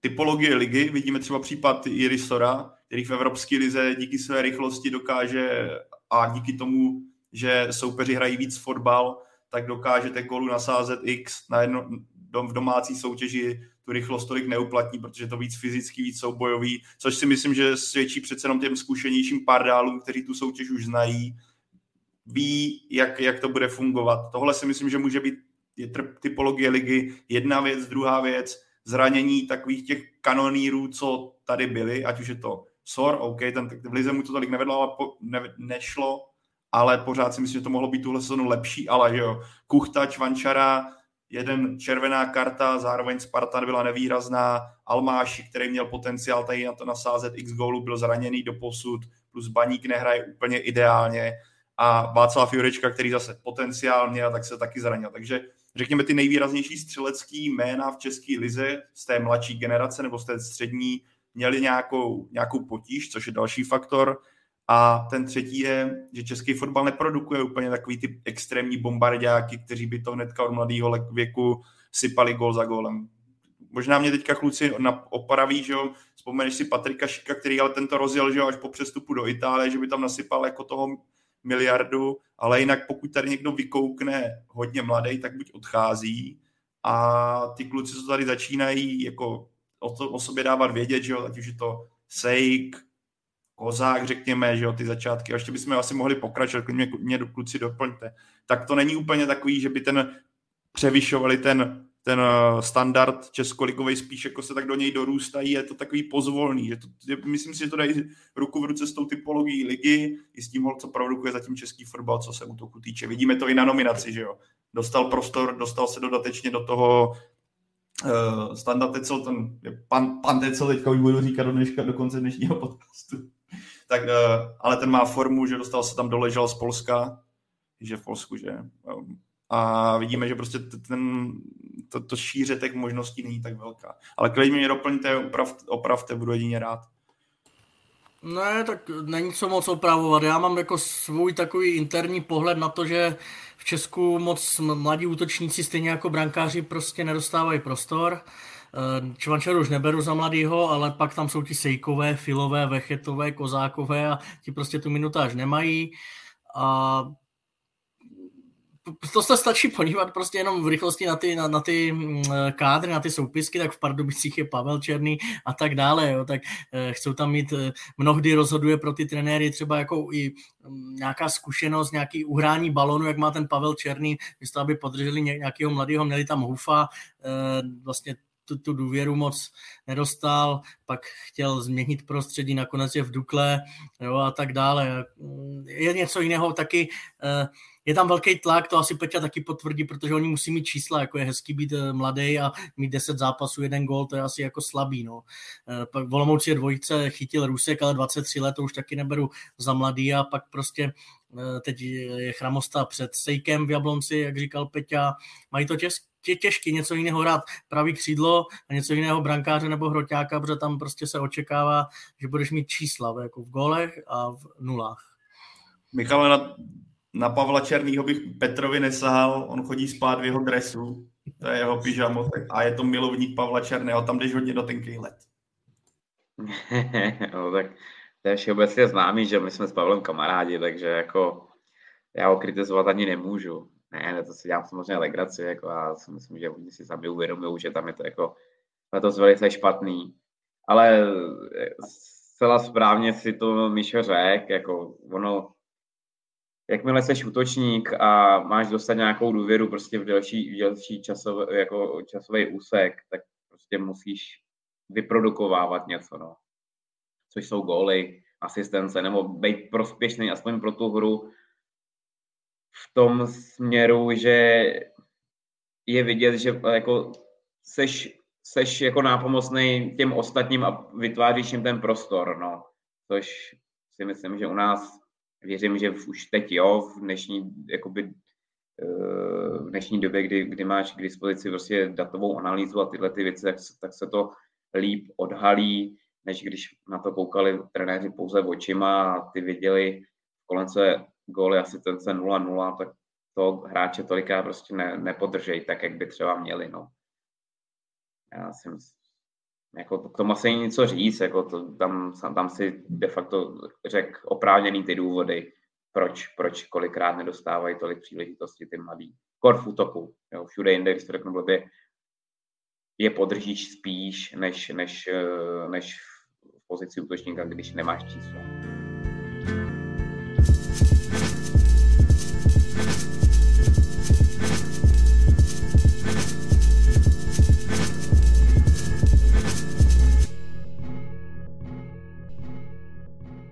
Ještě, Michale, když tě tu máme, eh, nemůžu se nezeptat na Ladislava Almášiho, který vlastně teď eh, po absenci dlouhodobé eh, se konečně zapojil do hry, když z toho byla prohra doma proti Budějovicím 1-2, ale vlastně v nebývalé ofenzivní sestavě, protože tam vedle něj nastoupili Jiří Klíma a Nemanja Kuzmanovič.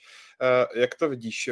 Myslíš, že by se mohl alespoň třeba přiblížit těm 16 gólům z minulé sezóny? Já jsem se ho na to ptal v pohárovém utkání v Kroměříži v repre pauze, když tam nastoupil poprvé vlastně v sezóně na soutěžní minuty. On říkal, že se to dá i za 15 utkání, zdravé sebevědomí mu nechybí, eh, to se mi líbilo. Ale mm, teď je to asi zvláštní říct po těch neproměněných eh, tutovkách a prohře 1-2 s Budějovicemi, ale mně se líbil. Byl hodně prostě cítit a to, že mu to tam nepadlo, jasně beru, je to jeho chyba, je to jako když stoper udělá uh, nějaký fatál, ale je cítit, jo, a on až nabere zápasovou praxi a herní jistotu, tak z podobného utkání odejde minimálně se dvěma góly, o tom jsem jako přesvědčen. On má spoustu nedostatků, eh, na top úroveň mu ještě chybí komplexnost a ještě větší kvalita za mě, ale typologie a čuch na bránky ho předurčuje k tomu, aby byl v české lize úspěšný. A na evropský fotbal je to podle mě málo.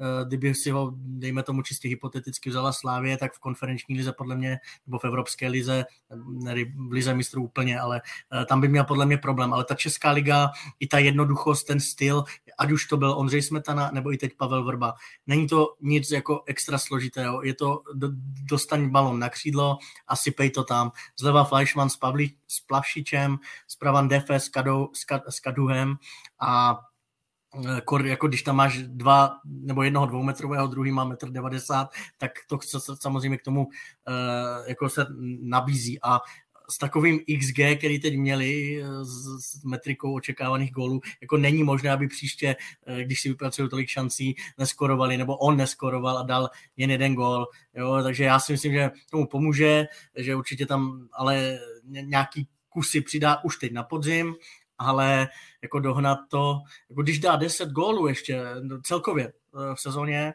tak si myslím, že to bude dobrý počin a ukázka jeho kvalit, ale bude to mít těžké, protože dva měsíce marodil, eh, liga je rozjetá a hlavně baníku to nešlape a to je pro něj problém. Tedy dotaz, co mu vlastně bylo? No, měl, vysvětloval nám to, že měl nějakou kostičku zlomenou v kotníku a ta bolest nějak vystřelovala do nervu v bedru, že když běhal a dopadal eh, patama na, na tvrdou plochu, takže skoro ani nemohl běhat. Jo, nějaká velká alchymie a nakonec eh, pan Kolář v Praze eh, zázračné ruce jeho pomohly. Nebyl to teda Štrosmer, ale byl to, to pan Kolář. No když se podíváš na mm, to současné umístění baníku v tabulce, který je vlastně v tom barážovém pásmu a nečekají ho vůbec snadní soupeři, protože teď jede do Liberce, pak má Slovácko a pak e, na Viktorku. Tak jak vidíš budoucnost Pavla Vrby? Nechá si ho pan majitel Brabec? Teď jako jsem přesvědčený o tom, že dojede podzim, no, co se bude dít potom, jako v létě jsem vám tady tvrdil, že jsem přesvědčený o tom, že minimálně sezonu dá, už zase jako prosakují zprávy, ne, že by mělo se něco teď dít, ale že už prostě ta spokojenost nebo optimismus tam není.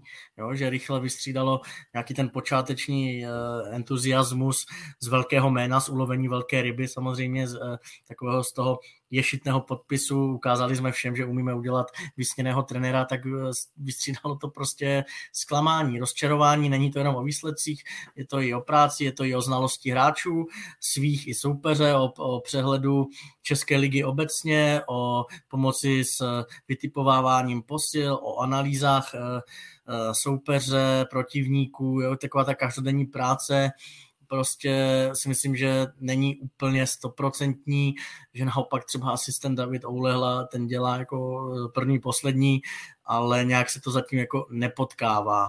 No a když ten los jsem viděl, tak je to průšvih, protože jako čeho to se tam teď chceš uh, chytnout, když se znechytl doteď, kor doma.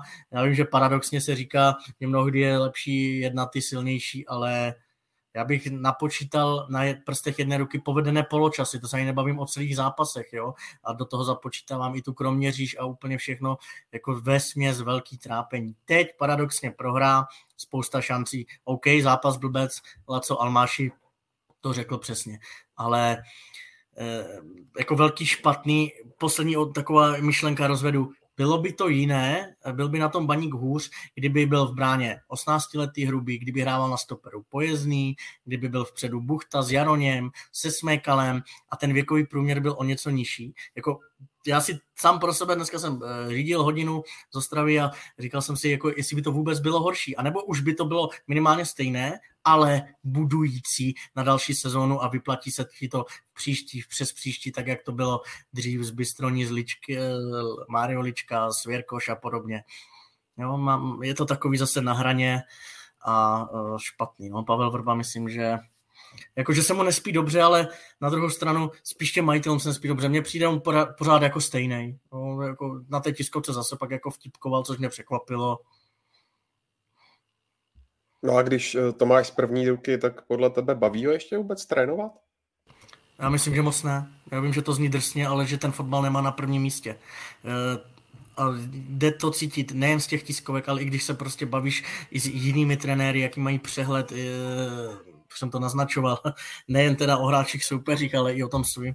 On teď třeba větička ze soboty, on řekne, že nemá statistiky svého, záp- svého týmu z minulých zápasů tak jako eh, David Oulehla na tom dělá od rána do večera, projíždí si eh, všemožné datové analýzy, navíc jim tam analytická firma pomáhá, jo, jako velmi aktivně, a on ti řekne prostě na rovinu, že se přiznává, že, že teď, teď se mu zdálo, že ta převaha byla uh, samozřejmě větší než v minulých zápasech. Jo? Zdálo se mu to správně a za B dodá, že nemá statistiky z minulých zápasů. Tak buď je to samozřejmě, uh, neber, ne, nemusíme to brát úplně doslovně, že by se třeba přeřekl, ale co máme informace jako všichni okolo, tak eh, to spíš než přeřek vypadá na prostě uznání vlastní reality, vlastního vztahu k tomu fotbalu obecně, k nějakému chtíči ještě trénovat, k energii, eh, k, jako k tomu nastavení asi být jako ještě lepší. Eh, tady Pavel zmiňoval, nebo nebyl to Pavel, Jablonec, Davida Horiše, taky se mu nepovedl začátek a podívejte, už se to láme na svou stranu, taky je novej, jo, taky si to udělal podle svýho, teď mu přišly dvě posily zahraniční, povedly se, Vrbovi taky přišli posily, ale zatím nic extra. Podívejte se na Jiřího Jarošíka, s jakým materiálem prostě hraje, jaký hraje fotbal, jo, a teď jakou dělá šňůru, tam si myslím, že to prostě vidíš hlavu a patu, ale jako na Luboš Kozel, to odbavili jsme se v minulých dílech, už se projevuje jeho roční práce, samozřejmě roční, jo, tak proto to beru v uvozovkách, ale Veselý v Bohemce to samý, něco tam cítíš, nějaký rukopis, něco, jo, i jako chtít i, i z těch jejich projevů, já z Pavla Vrby to necítím. Já bych, Michal, jenom navázal na tebe s Jabloncem, takovou už jenom krátkou tečičku téhle části. Eh, my jsme se o tom bavili, co to je 10 dní, 10 dní zpátky nebo 14 dní zpátky u posledního ligového podcastu jsme řešili právě Jablonec a mluvili jsme o tom, že ty dvě zahraniční posily, které na Severček dorazily, se hodně povedly a Jablonec posunuli dál, že přesně zapadli do toho stylu fotbalu, kterým se chce prezentovat David Horejš.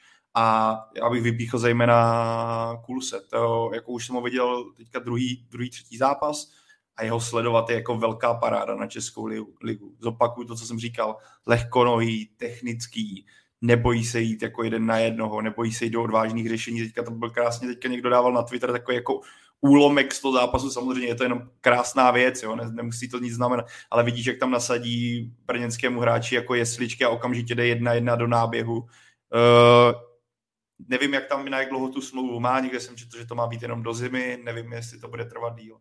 Ale rozhodně tenhle kauf na Českou ligu je až skoro abnormální, jak, jak, jaký hráč dorazil do Jablonce.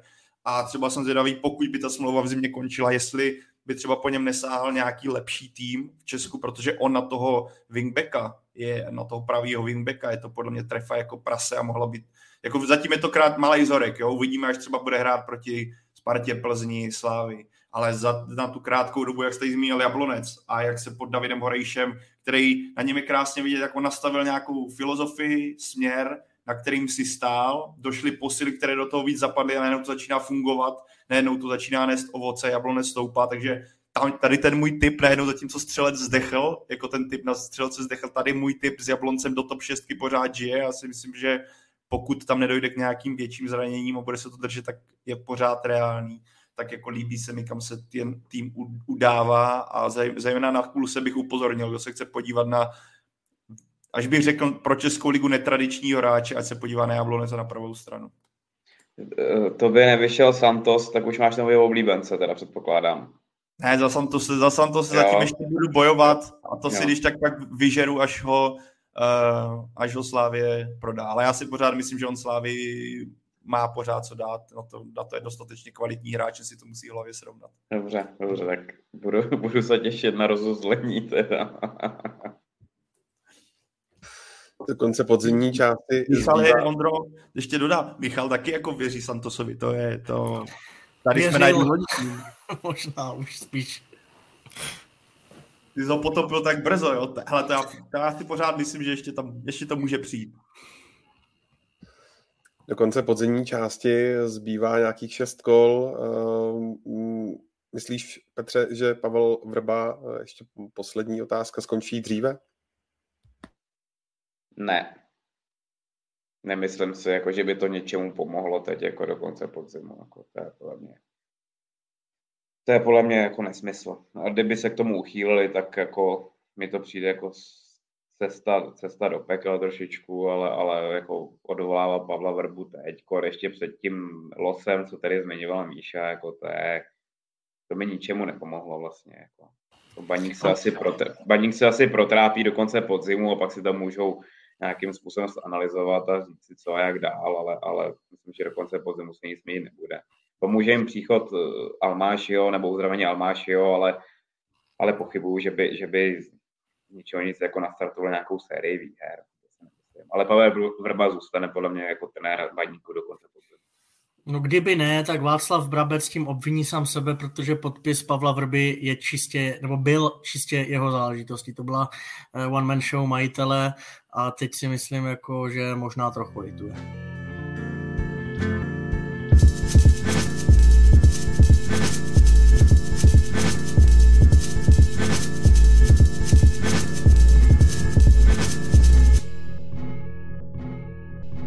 Tak, eh, máme před sebou třetí téma, jelikož vedle první ligy je uh, rozita liga. Druhá, uh, zajímá mě, Pájo, jak zatím ten průběh a tu vyrovnanost hodnotíš a vzhledem k tomu, že líšení vede, tak si asi spokojen.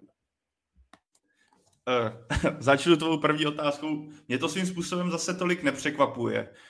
Ve smyslu toho, když se podíváme celkově na druhou ligu, tak tam není žádný tým, který má potenciál být naprostým hegemonem a papírově by měl dominovat. O, jako jestli u někoho jsem třeba čekal, že bude mnohem výraznější a že právě na tom prvním místě bude, to bude Karvina a Michal myslím, že řekne k tomu svoje, ale tam, tam zatím si to očividně sedá. Bylo taky zajímavý si přečíst v deníku rozhovor s Jaroslavem Málkem, který tam pro mě poměrně otevřeně mluvil o tom, že si to zatím nedokáže sednout i kvůli tomu, jak trenér často mění sestavu a že zatím ty naše oblíbené automatizmy tam nejsou a je to problém eh, Sleského klubu, co se týče defenzivy i dalších prvků hry.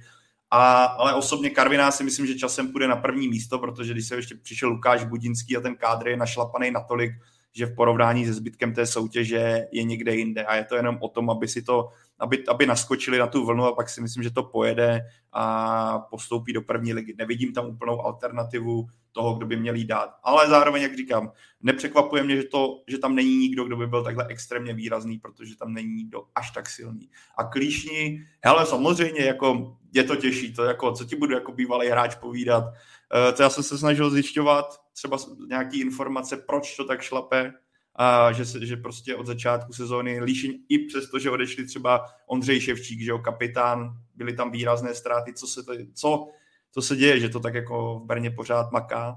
A právě mi říkali, hele, skvělá kabina, podařilo se udržet jako dobrou atmosféru, což je hodně odlišný. My tady mluvíme o nějaký český kabině, jak je to možná překonaný prvek, ale když se podíváme na klub, jako je Líšeň, takový ten rodinný, eh, který pracuje s nízkým rozpočtem, ty kluci jsou, nevydělávají velký peníze, ale spíš tam mají vizi toho, že pokud se předvedou, tak je ten klub pustí dál. Vidíme to teďka u Kučery, který hraje v Hradci a hrává pravidelně a hrává podle mě velice dobře.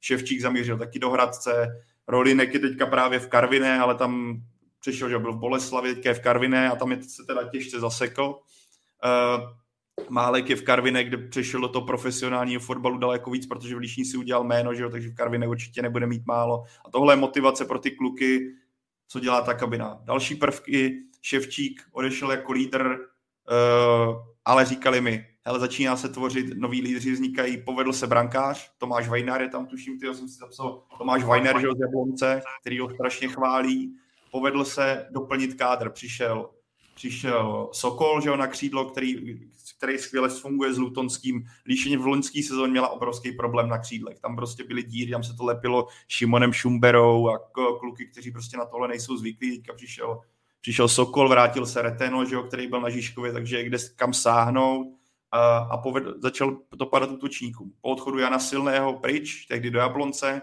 Líše najednou neměla toho střelce. Ať už to byl Zikl, nebo to byl Tutu, to byly jako takový jako gólově nevýrazné postavy. Teďka přišel Vandas, že jo, který hrával eh, ve Vyše, na Vyšehradě, pak byl myslím na Žižkově a ten se chytl skvěle, že jo, díky tomu líčení táhne, ať se podle mě nečekalo, že bude mít takhle výraznou roli, tam se podle mě čekali, že to bude vyrovnaný uh, s Zeziklem, ale tomu to sedlo a celkově ten tým prostě si, jako zatímco o Karviné se můžeme říct, že tam se to pořád hledá, Líšeň dobře doplnila kádr a ta atmosféra, ty kluky žene předu. Navíc oni nemají tlak, já jsem se bavil, jaký teda mají ambice, jestli to je postup, jak ty říkáš, první místo.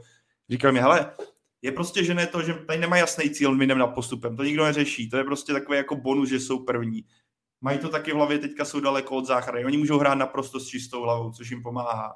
Ale osobně si myslím, že Líšeň půjde trošku jako ještě dolů, a, ale bude se pohybovat kolem špičky, co mě dělá radost. Za mě prostě druhá liga je pro Líšeň naprosto ideální. Já doufám, že jako tam mě, ideál samozřejmě každý chce výš, ale pro mě by byla strašná škoda, kdyby Líšeň šla do první ligy, protože by musela na Srbskou a ten je útulný stadion, jak na tu druhou ligu, naprosto ideální, zajde si tam na klobásu, na dobrou, na takovou tu pohodu na kraj Brna. A kdo si chce udělat pohodový výjezd, ať si zajde do Líšně, myslím, že nebude Michal už tam byl, Petr tam určitě někdy pojede, to je jako... Ale tolik Líšní, ale ta, prostě jim to šlape a vezou se na nějaký dobrý vlně a dobrou, dobré kabině. Nikdy, Pavla, tam nepojedu. Nikdy. Tam, tam mě nic nečeká pěknýho. Tak mi pověz, co tě kde čekalo pěkného, eh, v jaké druholigové štaci, Petře? A tak to rozdělil bych jako, do, do, do, do, dvou, do dvou úspěšných uh, angažmá, tak na začátku Bohemce, vlastně, kde jsem teprve začínal, uh, měl, pomohlo, že jsme, že jsme vlastně sestoupili do druhé ligy. A Joška Weber s Tomášem Požárem mi, s Tomášem Požárem mi tehdy dali jako šanci. A vlastně uh, se tvořil celý nový tým, zůstali, zůstali vlastně jenom Radek Sňozík povedlo se nám uh, tehdy postoupit, tuším, že se Znojmem hned zpátky do ligy, jsem se pak nějakým způsobem tabloval, ale a pak druhá fáze samozřejmě zajímavá, že už to bylo něčem jiným, že už jsem byl trošku zkušenější a starší, tak byl rok v baníku, že jo, tak jsou, to jsou zkušenosti a, a, a samozřejmě zážitky, na který se, na který se nezapomíná. Jo, taky tehdy, tehdy že jo, tak trénoval to vlastně Petr Žela, což víme, takovej svéráz, takový prostě, kdo ho nezažije, jakoby tak prostě člověk ho musí poznat osobně. On má bohužel takovou špatnou auru kolem sebe, tím, tím čím byl proslulej a takhle, ale já na něj nedám jako úplně dopustit. Za mě to byl, za mě to byl super chlap, super trenér, jako měl svoje metody, jo, když si vzpomínám na soustředění zimní v Kroměříži, kde jsme deset dní prostě byli každý den na ovále, nebo skoro každý den, tak což, což prostě na to jako úplně nerad vzpomínám, i když, i když jsme pak s klukama samozřejmě potom si to vyhodnocovali a strašně nám to tehdy pomohlo, ale ten rok byl celkově, celkově strašně super, i když, i když eh, nám tam měli jsme i nějaký problémy, ale, ale nakonec se podařilo postoupit a vrátit baník zpátky do ligy v hodně těžký druholigový sezóně, když si vezmu, že tehdy, tehdy o postup hráli čtyři týmy, možná pět, jo, bylo tam, byla tam Sigma, tehdy byli jsme tam my, byla tam Opava v dobrém rozpoložení, byly tam Český Budějovice, jo, takže myslím si, že kvalitou, kvalitou bohužel ta druhá liga šla už od té doby celkem dolů, jo, samozřejmě ty týmy mají méně peněz a nejsou tam takové ambice a tyhle ty větší kluby prostě se naštěstí držej, držej v lize.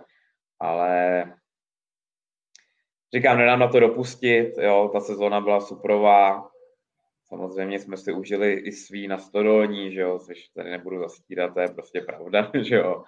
A myslím, že to byl super rok, jenom mě trošku mrzí, jenom mě trošku mrzí, že vlastně po, po té sezóně vlastně Petr Žila skončil, přišel Radim Kučera, vlastně celý ten tým, e, nebo většina, většina z těch kluků, co vlastně se složilo o ten postup, tak vlastně skončilo, nebo během toho dalšího půl roku končilo, takže jsme neměli úplně příležitost si tu ligu zkusit v tomhle tom týmu s nějakým doplněním, řekněme, ale, ale jsme se pak bavili s Tomášem Zápotočným, který, který vlastně taky ho strašně mrzelo po tom, že, že, že jsme že jsme si tu ligu v tomhle tom složení nezahráli a, a, a ten tým se celý proměnil, což byla obrovská škoda, ale, ale to, nepřebije to ty, ty, ty kladné vzpomínky a, a fanoušky a, a, a oslavy.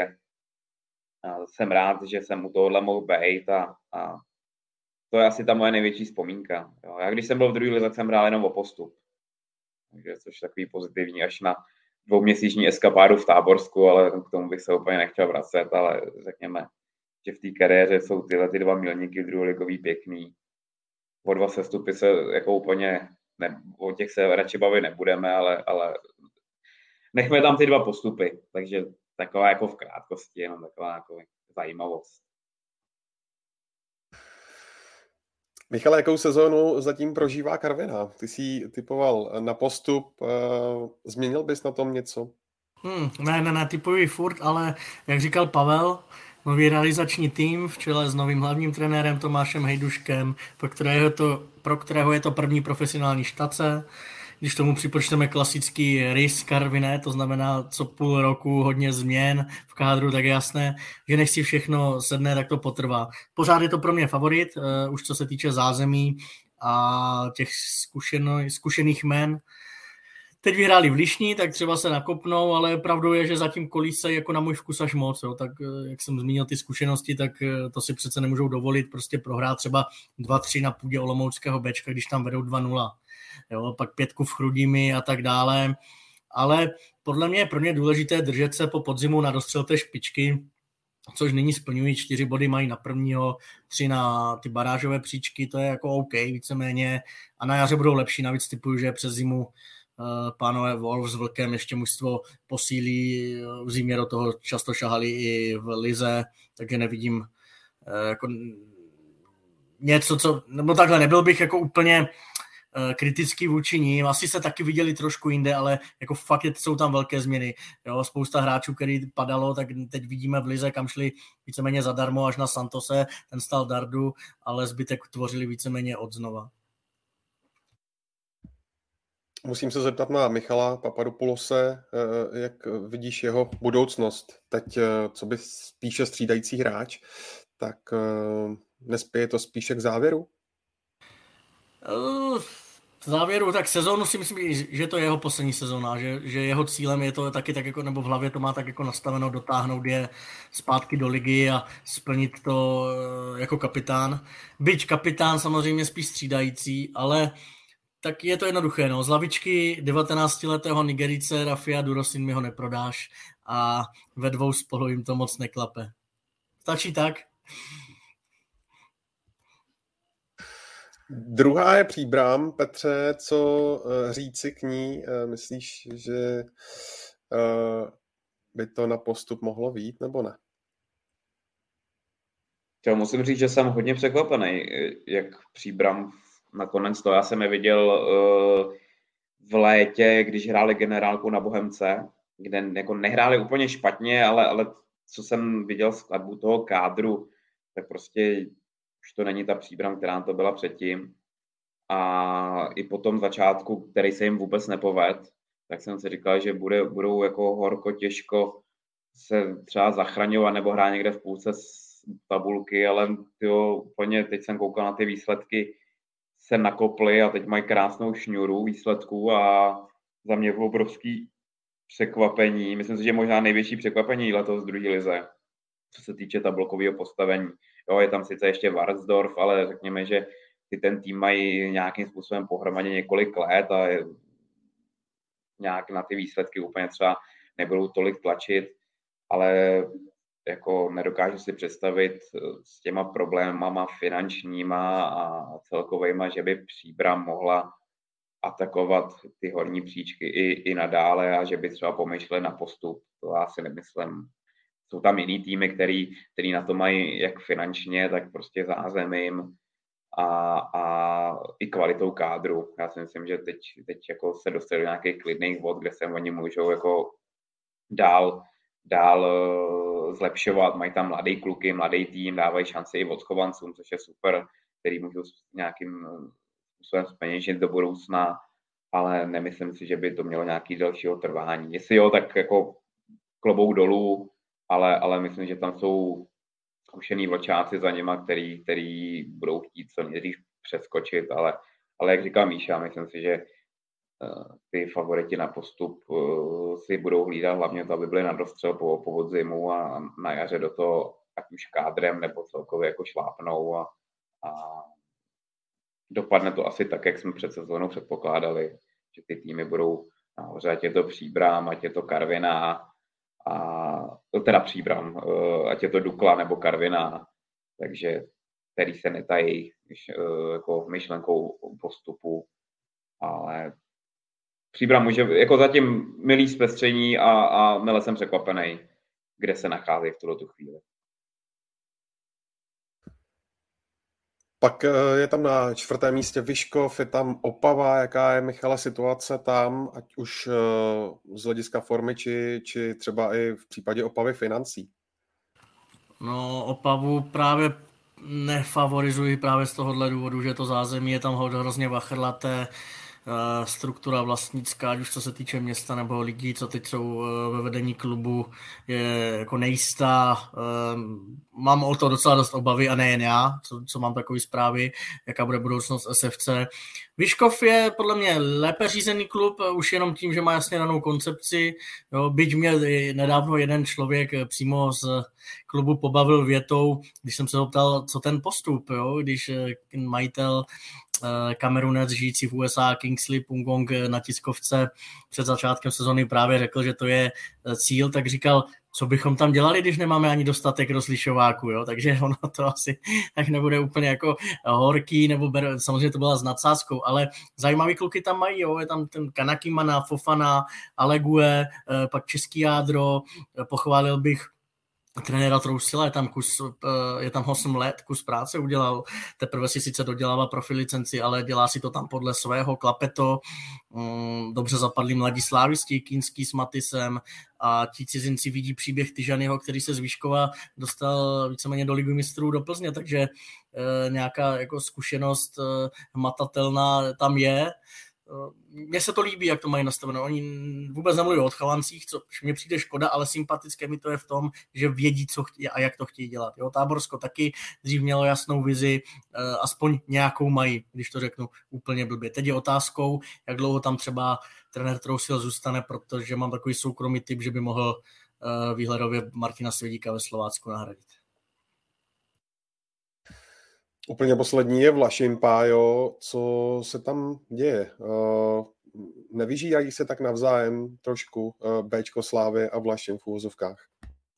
Tak určitě to bude mít jako vliv na to, že jo? protože najednou druhý tým, druhé lize máš tým, myšleno Slávě, z kterého si kdykoliv ty kluky může stáhnout do Ačka, nemusí být závislý na tom, že je pošle do Vlašimi a minimálně půl roku na ně nebude moc sáhnout, což ti dosti výrazně ovlivní uvažování, koho pošleš do Vlašimi, jako pošleš do vlastního Bčka. Tohle si myslím, že je určitě prvek toho, proč Vlašim je tak dole, ač teda jsem absolutně nečekal, že to bude až tak špatný bodově, ale když se podíváme na tu vyrovnanost té tabulky, tak ono trošku to naskočí a myslím, že Vlašim půjde nahoru. Ale obecně, jestli jsme se tady bavili o tom, že, bo Michal to správně i zmiňoval, je v Karvine se hodně to změnilo, přišel nový trenér, uh, zvyká si to, ve Vlašimi nový trenér nepřišel, ale vidíme, kolik hráčů, že ho odešlo přišel Ning, uh, Ning, že odešel do Teplic, Icha odešel, si to vypisoval, kdo ještě odešel, Zlatohlávek odešel, že jo, Matěj Jurásek odešel a už se nevrátili. Některý kluci se vrátili potom zpátky zase na hostování, ale těch změn tam bylo spoustu, že jo, přišli řekl bych i hodně zkušení, uh, ať už to byl Zdeněk Folprek, že jo, Svoboda, který byl v Lize, Smejkal, který prošel ligou v Jablonci, uh, Kulhánek, který byl ve Spartě, že jo, v Budějovicích. Je to takový, jako vznikl tam takový mix, který v mých očích si pořád ještě zvyká na to, jak, jak správně hrát spolu. Martin Hiský si myslím, že je trenér na svém místě a že až se tohle, až to, se to trochu víc zajede, tak Vlašim půjde nahoru, i když nečekám, že by to měl být útok zase na top trojku, jako se to dařilo v poslední sezóně, ale to asi ani ve Vlašim jako, jako hlavní cíl není. Ale pokud se nepletu, tak ty jsi dělal rozhovor s Petrem Hradou, je to tak. Jo, uh, no ona je Dukla zatím celkem tak trochu jako ve středu, i když teď třeba v pátek vypráskala i hlavu 5-0, Uh, I sám vlastně kouč Rada říkal, jak je druhá liga strašně uh, vyrovnaná, tak jaký si z něj měl při tom rozhovoru pocit a jak myslíš, že se ta, ta štace v Dukle bude dál vyvíjet? No, myslím si, že to jako nebude bůh ví co.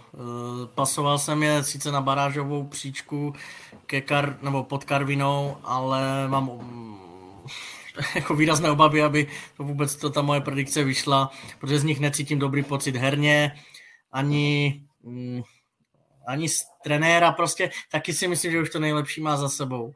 Jo, ať to nevyzní jako nějak tvrdě proti němu, ale není to sranda ani ta druhá liga, prostě necítím tam vzduklý sílu.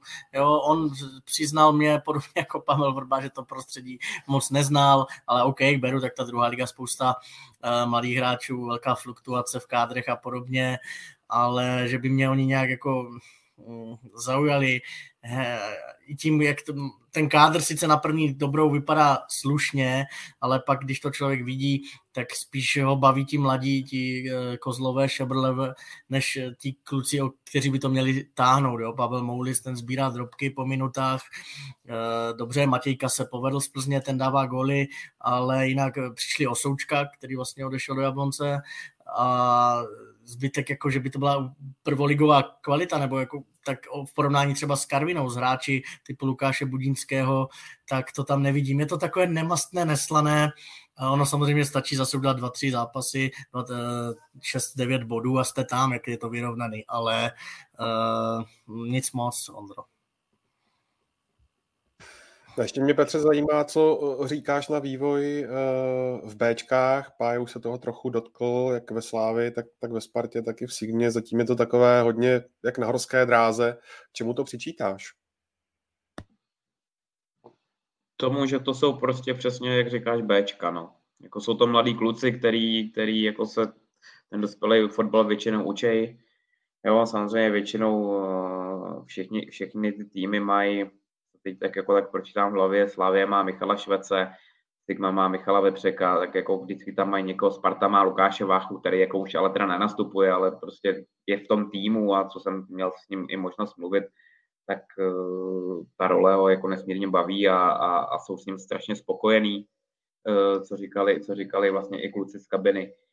Takže je to takový, je to prostě standard, no, tak uh, ten fotbal dospělý se de facto učej, a ty výkyvy v těch, v těch výkonech tam prostě budou. A není to, není to nic, není to nic vlastně jako novýho, naopak, naopak si myslím, že pro ty kluky je super, že hrajou druhou ligu, že to nejsou ty třetiligový uh, týmy, kde vlastně kromě letos Žižkova je to prostě amatérská soutěž v uvozovkách, jo, druhá liga je, je profesionální až na pár výjimek, jo, ale, ale pro ty kluky jsou to nenahraditelné minuty a těžký zápasy. Jo, jsou, jsou tam týmy, které hrajou o postup, jak jsme se bavili, jsou to prvoligový stadiony někde, takže se vlastně nedivím, že ty výkyvy v těch výkonech jsou a kde si vlastně ty Bčka stojí. Sigma měla super začátek, ale tak to potvrdí Míša. Teď naopak si myslím, že teď jsem si koukal, že poslední zápasy se jim úplně výsledkově nedaří, ale, ale tam je výhoda v tom, že jakmile, jakmile by začaly padat nějakým prostě několika zápasovým problémům, tak si prostě vypomůžou z Ačka a, a nějaký výsledky, nějaký body se nahrajou, takže si myslím, jak pro druhou ligu, tak pro, pro, pro samotný ty Bčka je dobře, že, že, že mají možnost hrát tyhle ty těžké zápasy a je to zase zpestření pro, pro, pro celou druhou ligu, no, než tam mít prostě týmy, které nejsou finančně úplně, úplně zajištěný a, a trápí se s jakýmkoliv provozem, tak je lepší tam mít ty Bčka, kde, kde ta jistota je a, a zase můžeme vidět nastupující generaci a mladý kluky, který můžou v příštích letech běhat po prvoligových trávnicích a můžou nám ukázat svoji kvalitu. Až eh, kluci toho 13. listopadu podzimní eh, část eh, Fortuna Národní ligy skončí, tak kdo podle vás bude jejím půlmistrem a kdo naopak na dně? Bude se tam něco dít? Na mě to zůstane nahoře Líšeň, dole Vlašim.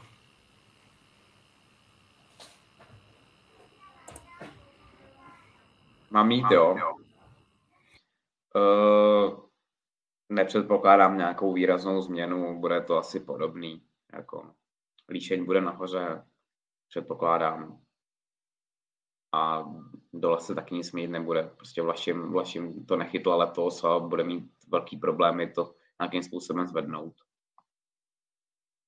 Hele, já si myslím, ač, ač líšenický odchovanec, tak si myslím, že do toho čela poskočí ještě Karvina do konce podzimu kolik jí tam chybí. Čtyři body, já si myslím, že ještě to karvinčtí rozjedou a nepředpokládám, že Líšín bude stoprocentní. Teďka třeba jede na, že na Spartu na B, což si myslím, že rozhodně nebude jednoduchý zápas. A, a ten spodek, jako Vlašim má teďka jako relativně díru, uh, takže asi se nabízí říct rovněž Vlašim, ale ten, já si myslím, že ten spodek bude hodně vyrovnaný, že, že pojď, já počítám s tím, že Vlašim jako nebude podávat takhle špatný výkon, že zejména ta defenziva se trošku srovná a typl bych si, že to bude mnohem vyrovnanější, než je to do posud. Ale pokud bych měl říct jméno, tak asi se budu držet na to, co řekli kluci. Budeš v hostujícím kotli v neděli? Ne, ne, ne. Samozřejmě ve VIPu jako důležitý host. OK, kluci, tak eh, jsme na eh, konci třetí části. Eh, my se teďka přesuneme na Slovensko za Andrejem Zvolenským a vás určitě asi ní další povinnosti, takže vám pro dnešek, pro tenhle díl Football Focus podcastu moc krát děkuji za účast a za vaše komentáře a glosy. Jak tobě, Michale Kvasnico, tak i tobě, Petře Neradé, díky moc. Díky za pozvání, mějte se. Já děkuji, Ondřej, bylo to opět krásné a moc děkuji za pozvání a mějte hezký pondělí. Čau. A zdravím a tady... Ondřeje a doposlouchám to ten zbytek, nebojte, v autě. To samý, tady... to samý, já to doposlouchám taky samozřejmě po práci. A já tady Zajímá budu... mě to, co se, tam, co se tam u našich bratrů děje zajímavého zase. A já tady budu akorát si vypnu kameru, protože abych tady půl hodiny koukal a kejval Andrejovi, tak to za to asi nestojí. Takže Andrej hlavně vítám opět si, ale těším se na tu část, protože vždycky, když Andrej mluví, tak se tak na tu slovenskou část se velice těší. Takže Andrej, čus. Čau ty. Ahoj. Ahoj.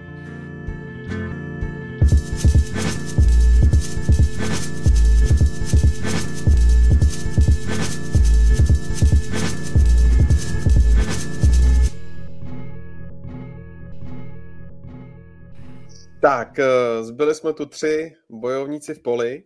Eh, jak se máš, Andrej? Ale dobre. Trošku som nabehol zasa na ligový rytmus tento víkend po tom reprezentačnom víkende, takže náročnější víkend trošku bol, ale už dobré. OK, tak můžeme hnedka začít uh, vlastně u uh, týmu, který uh, vede tabulku slovenské ligy a to je Slovan Bratislava, protože tam vlastně skončil Ivan Kmotrík, mladší. Nejdříve to tedy vypadalo tak, že skončili jeho nejbližší spolupracovníci, pokud se nepletu, vlastně nějaké to skautské, skautské oddělení, ale pak to zabalil Ivan Kmotrík mladší sám. Uh, ty sám byl si z toho jeho konce překvapený? Uh, úprimne ani nie, ono už tak nejako nasvedčovalo tomu, že toto príde počas derby, ktoré sa hralo teda pred reprezentačnou prestávkou, na ktoré on ako zástupca klubu a ako asi najvyšší momentálne zástupca klubu v tom čase neprišiel. Povedal teda spolupracovníkom z klubu, že na zápas nechce prísť, lebo s tými najbližšími spolupracovníkmi už tam ísť nemôže a tým pádom povedal, že nevidí nejaký veľký zmysel v tom, aby tam chodil a prakticky pár na to prišlo oznámenie teda, že sa rozhodol skončiť vo funkcii, čiže asi sa to dalo čakať. Je to len vyústenie takých tých vnútroklubových bojov, ktoré tam prebiehali prakticky celý ten rok a pol, čo tam Vladimír Vajs je na pozícii hlavného trénera. Ľudia si to určite všimli, pretože oni si neraz cez médiá odkazovali jeden druhému dosť nepríjemné správy, by som povedal, eh, pri oslavách majstrovského titulu, keď si to máte jednoducho užívať, tešiť sa z toho, že ste vyhrali titul, tak jeden dal rozhovor, že nevidí perspektívu v tom mužstve, ktoré on momentálne má k dispozícii a, a nevidí nejaký priestor na napredovanie. Druhý mu v rozhovore odkázal, že keď nevidí priestor, tak to je jeho problém a že on si myslí, že ten káder je kvalitný a myslím si, že to, takto by to asi u majstra vyzerať nemalo. On, eh, Ivan Kmotrík mladší, je tak eh, trochu kontroverzní postava. Já sám si vzpomínám na asi tři roky starou událost, eh, to jeho hajlování, za které pak byl vlastně i soudně, soudně potrestán nějakou vysokou finanční pokutou, tuším, že 5000 euro snad. Nepamätám a... si to přesně, ale hej, v 2018 po finále slovenského pohára to bylo.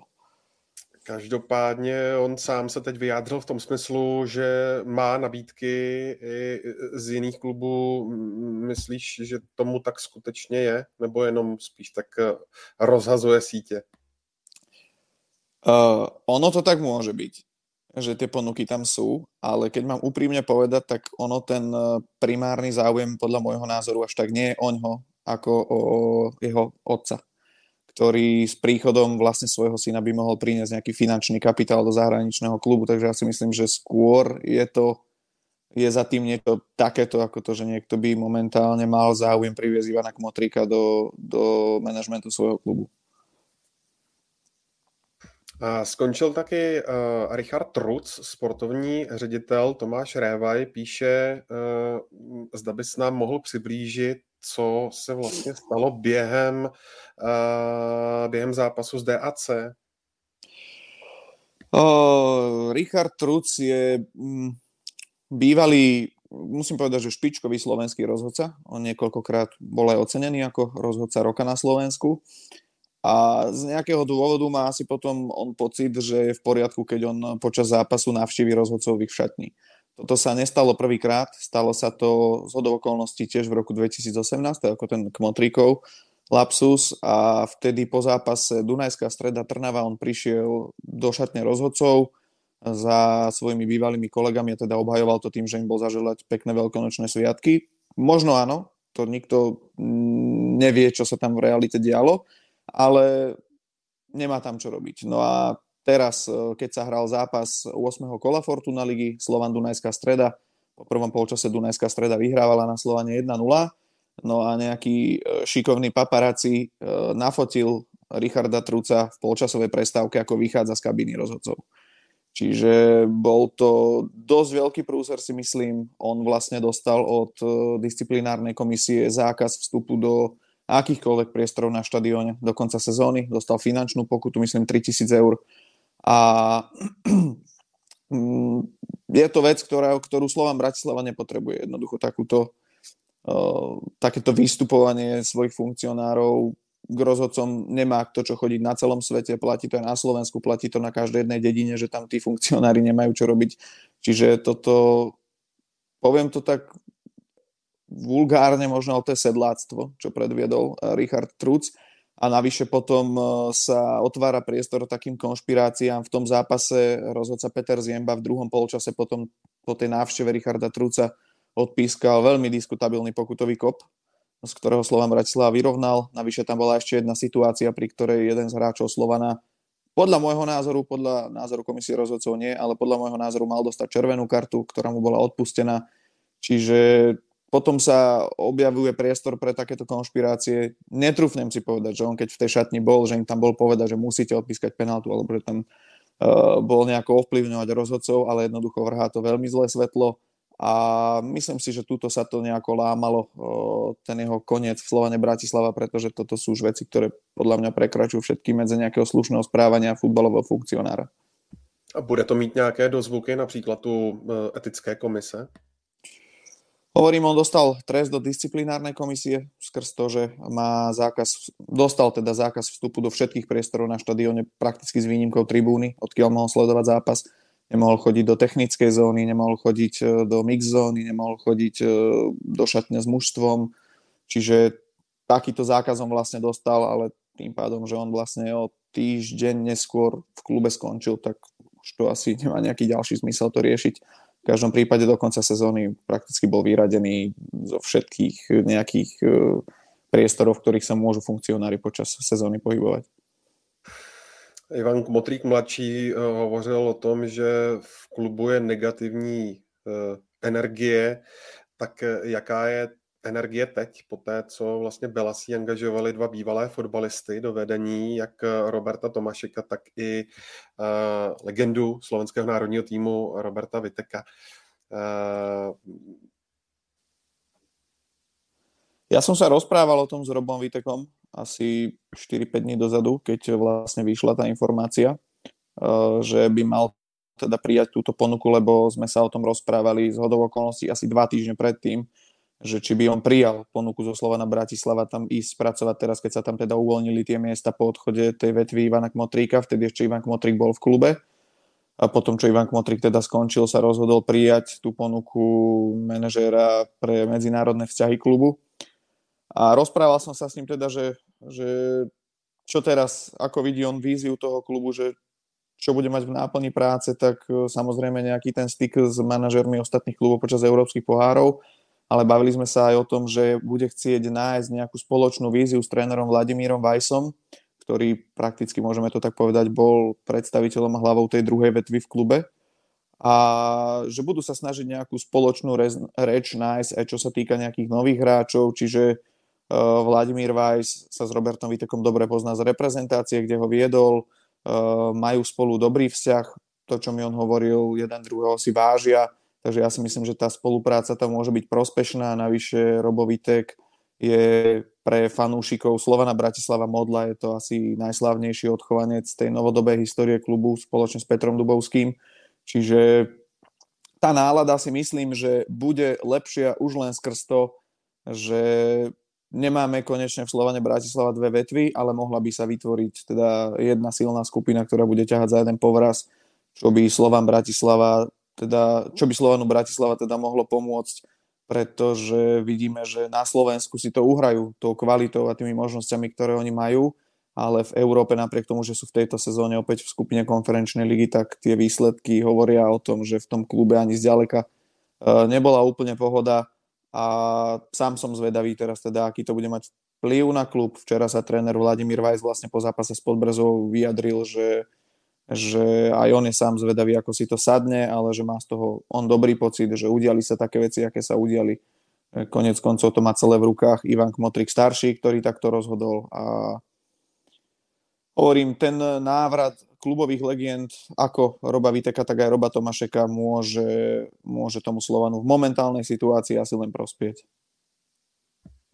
Jak říkáš, tak Slovan Bratislava je ve skupině Evropské konferenční ligy, ale zatím je na posledním místě, protože remizoval vlastně s, nejdříve se Žalgirisem a poté prohrál s Půlníkem Jerevan. Teď ho ve čtvrtek vlastně čeká uh, utkání se třetím týmem z té skupiny a to je Bazilej, uh, u které se dá asi předpokládat, že, že uh, bude postupovat z prvního místa. Uh, jaká je v téhle souvislosti vlastně pozice uh, Vladimíra Vajse?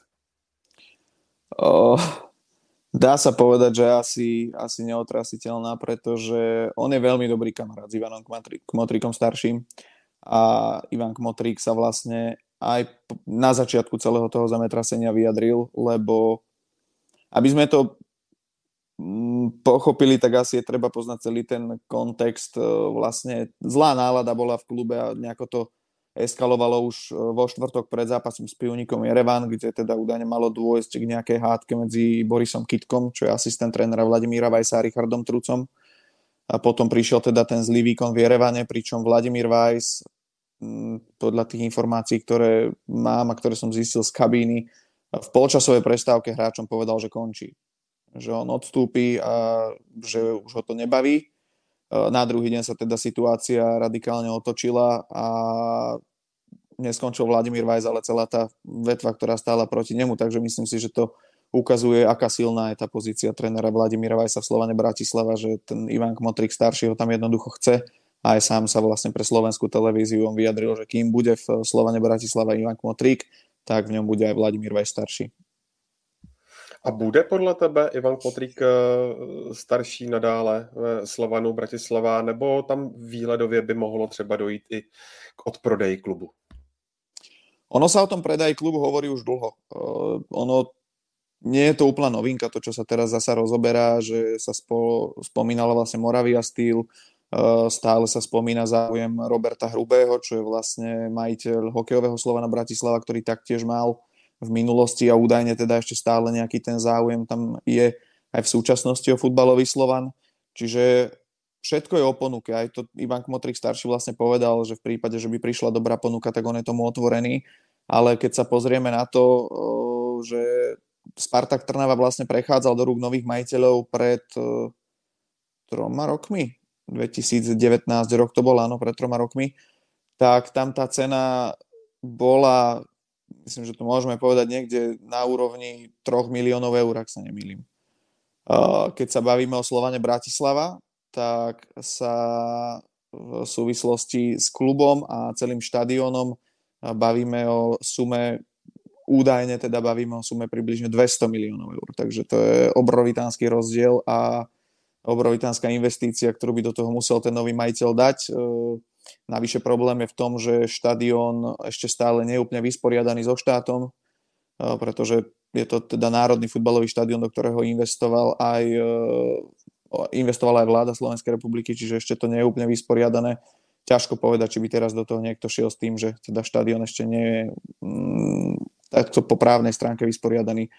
A Ivan Kmotrík určite nebude ten klub držať za každú cenu. V prípade, že by došla dobrá ponuka, prišla dobrá ponuka, tak som presvedčený o tom, že ho predá, ale na druhej strane ani si nemyslím, že je to až také akútne, ako sa to možno v posledných eh, dňoch, týždňoch prezentovalo že by už mali prebiehať nejaké rokovania. Konec koncov, čo som postrehol, tak aj zástupcovia Moravia Steel sa už vyjadrili, že, že v nejakom priamom kontakte s majiteľmi Slovana Bratislava nie sú.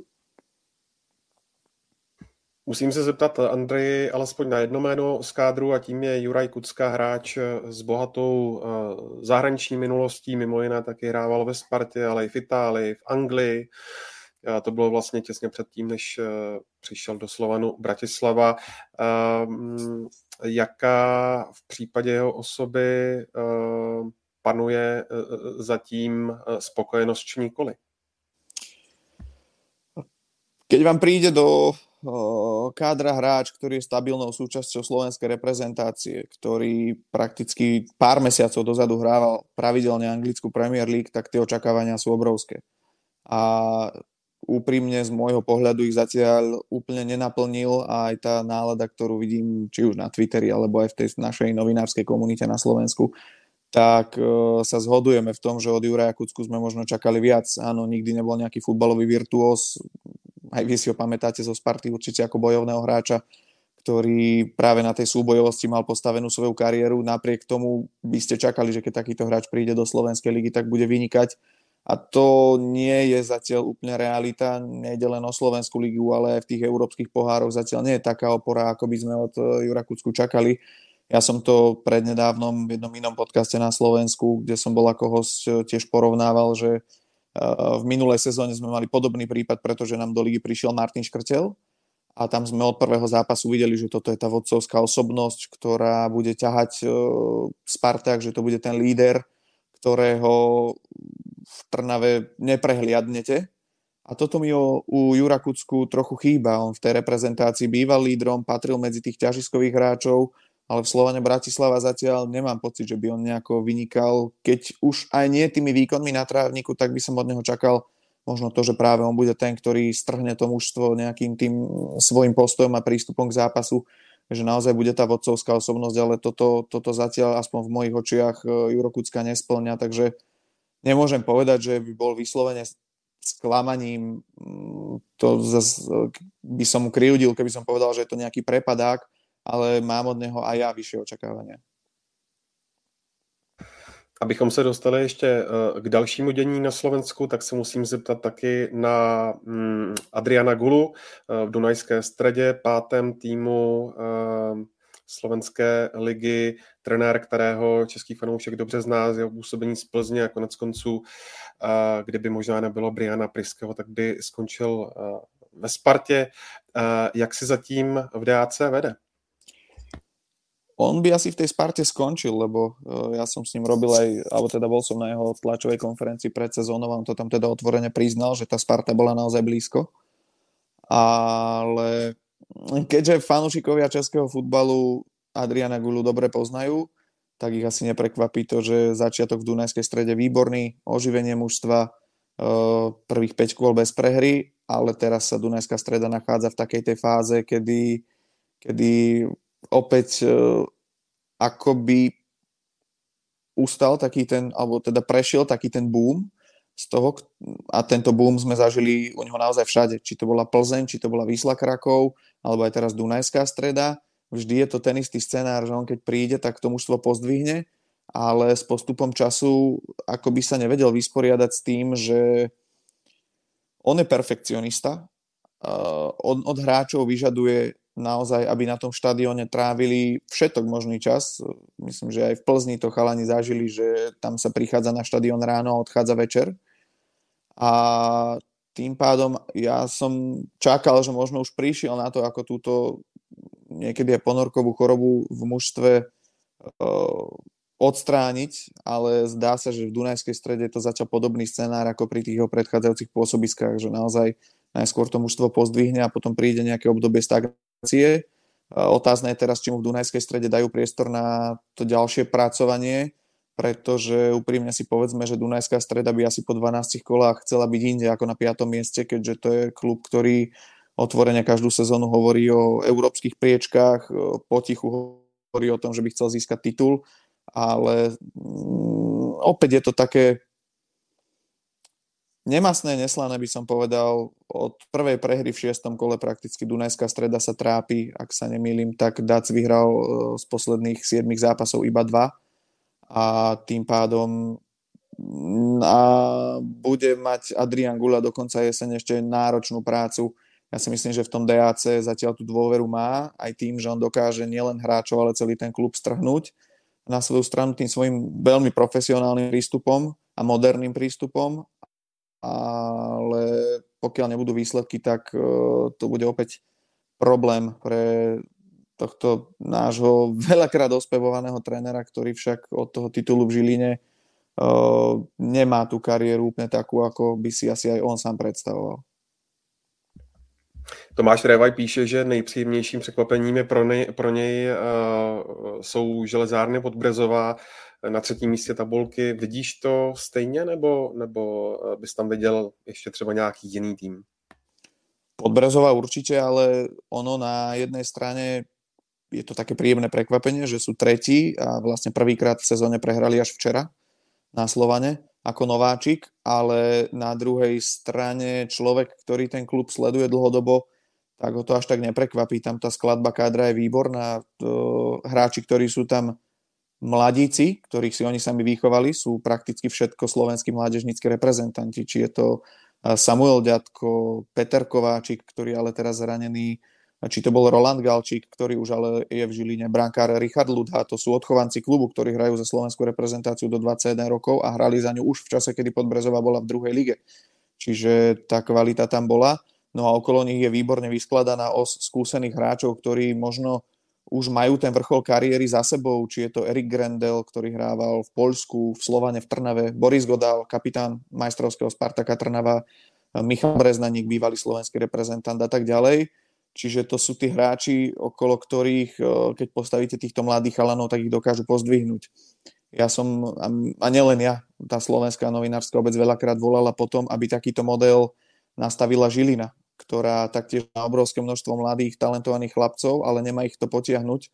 Takže Podbrezová ten žilínsky model si myslím týmto ešte vyšperkovala, že tam má tých skúsených hráčov, ktorých potiahnu a preto pre mňa osobne nie je až také prekvapenie, že sú hore, ja som ich čakal niekde okolo 5. miesta, ale to tretie miesto je zatiaľ absolútne zaslúžené A ak by som mal ešte povedať, kto ma príjemne prekvapuje, tak je to aj druhý nováčik z Banskej Bystrice, pretože tam ten úvod sezóny ukazoval, že by to mohlo byť mužstvo, ktoré sa bude trápiť a pretrápi sa k záchrane.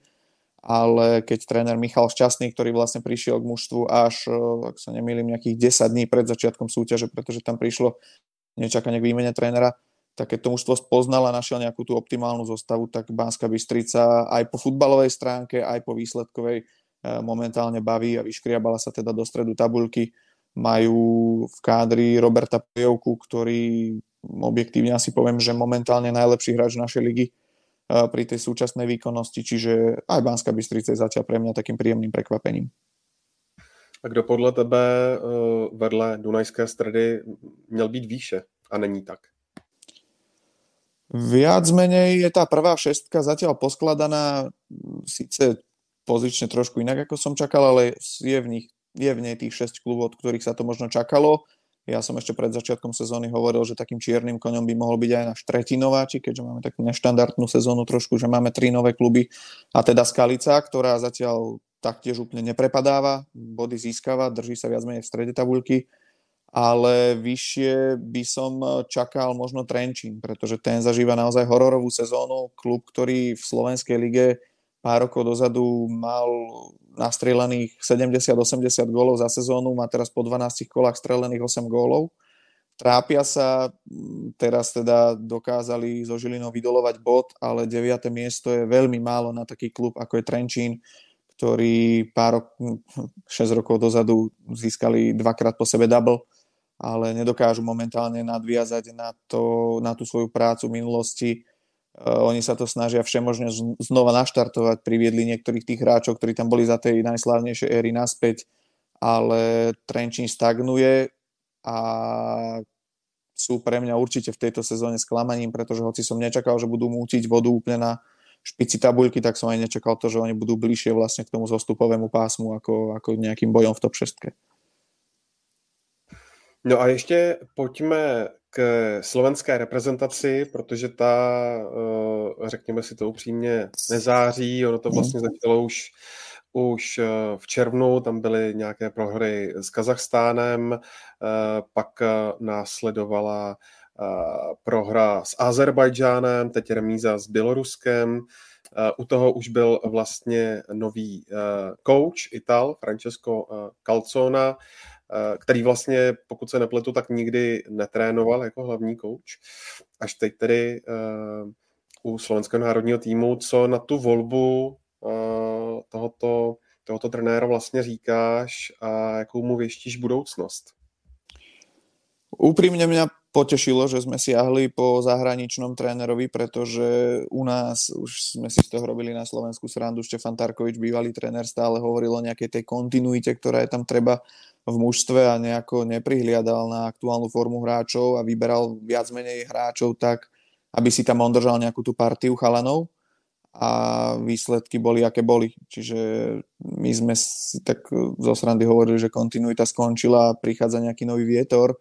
Ono sa to aj ukázalo, prakticky Francesco Calcona vyrazil dých e, slovenskej verejnosti tou prvou nomináciou, keď do nej vlastne dal 8 hráčov z Fortuna ligy, čo sme nezažili na Slovensku asi 20 rokov, že by sme mali ešte takéto zastúpenie z našej najvyššej futbalovej súťaže v reprezentácii.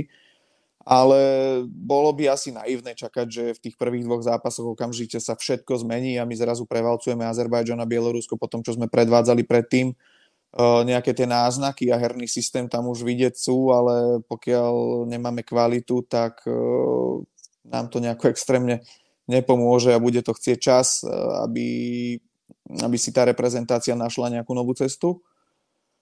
A teda hlavne mm, ťažko viniť teraz za tie prvé dva výsledky nejako trénera, skôr je to o tom, že bohužiaľ u nás e, tá zlatá generácia odišla, už nemáme v reprezentácii Martina Škrtela, Mareka Hamšíka, v minulosti Jana Ďuricu a ďalších. E, tá nastupujúca generácia potrebuje asi čas, hlavne potrebujú hrávať vo svojich kluboch, pretože bez toho to nepôjde.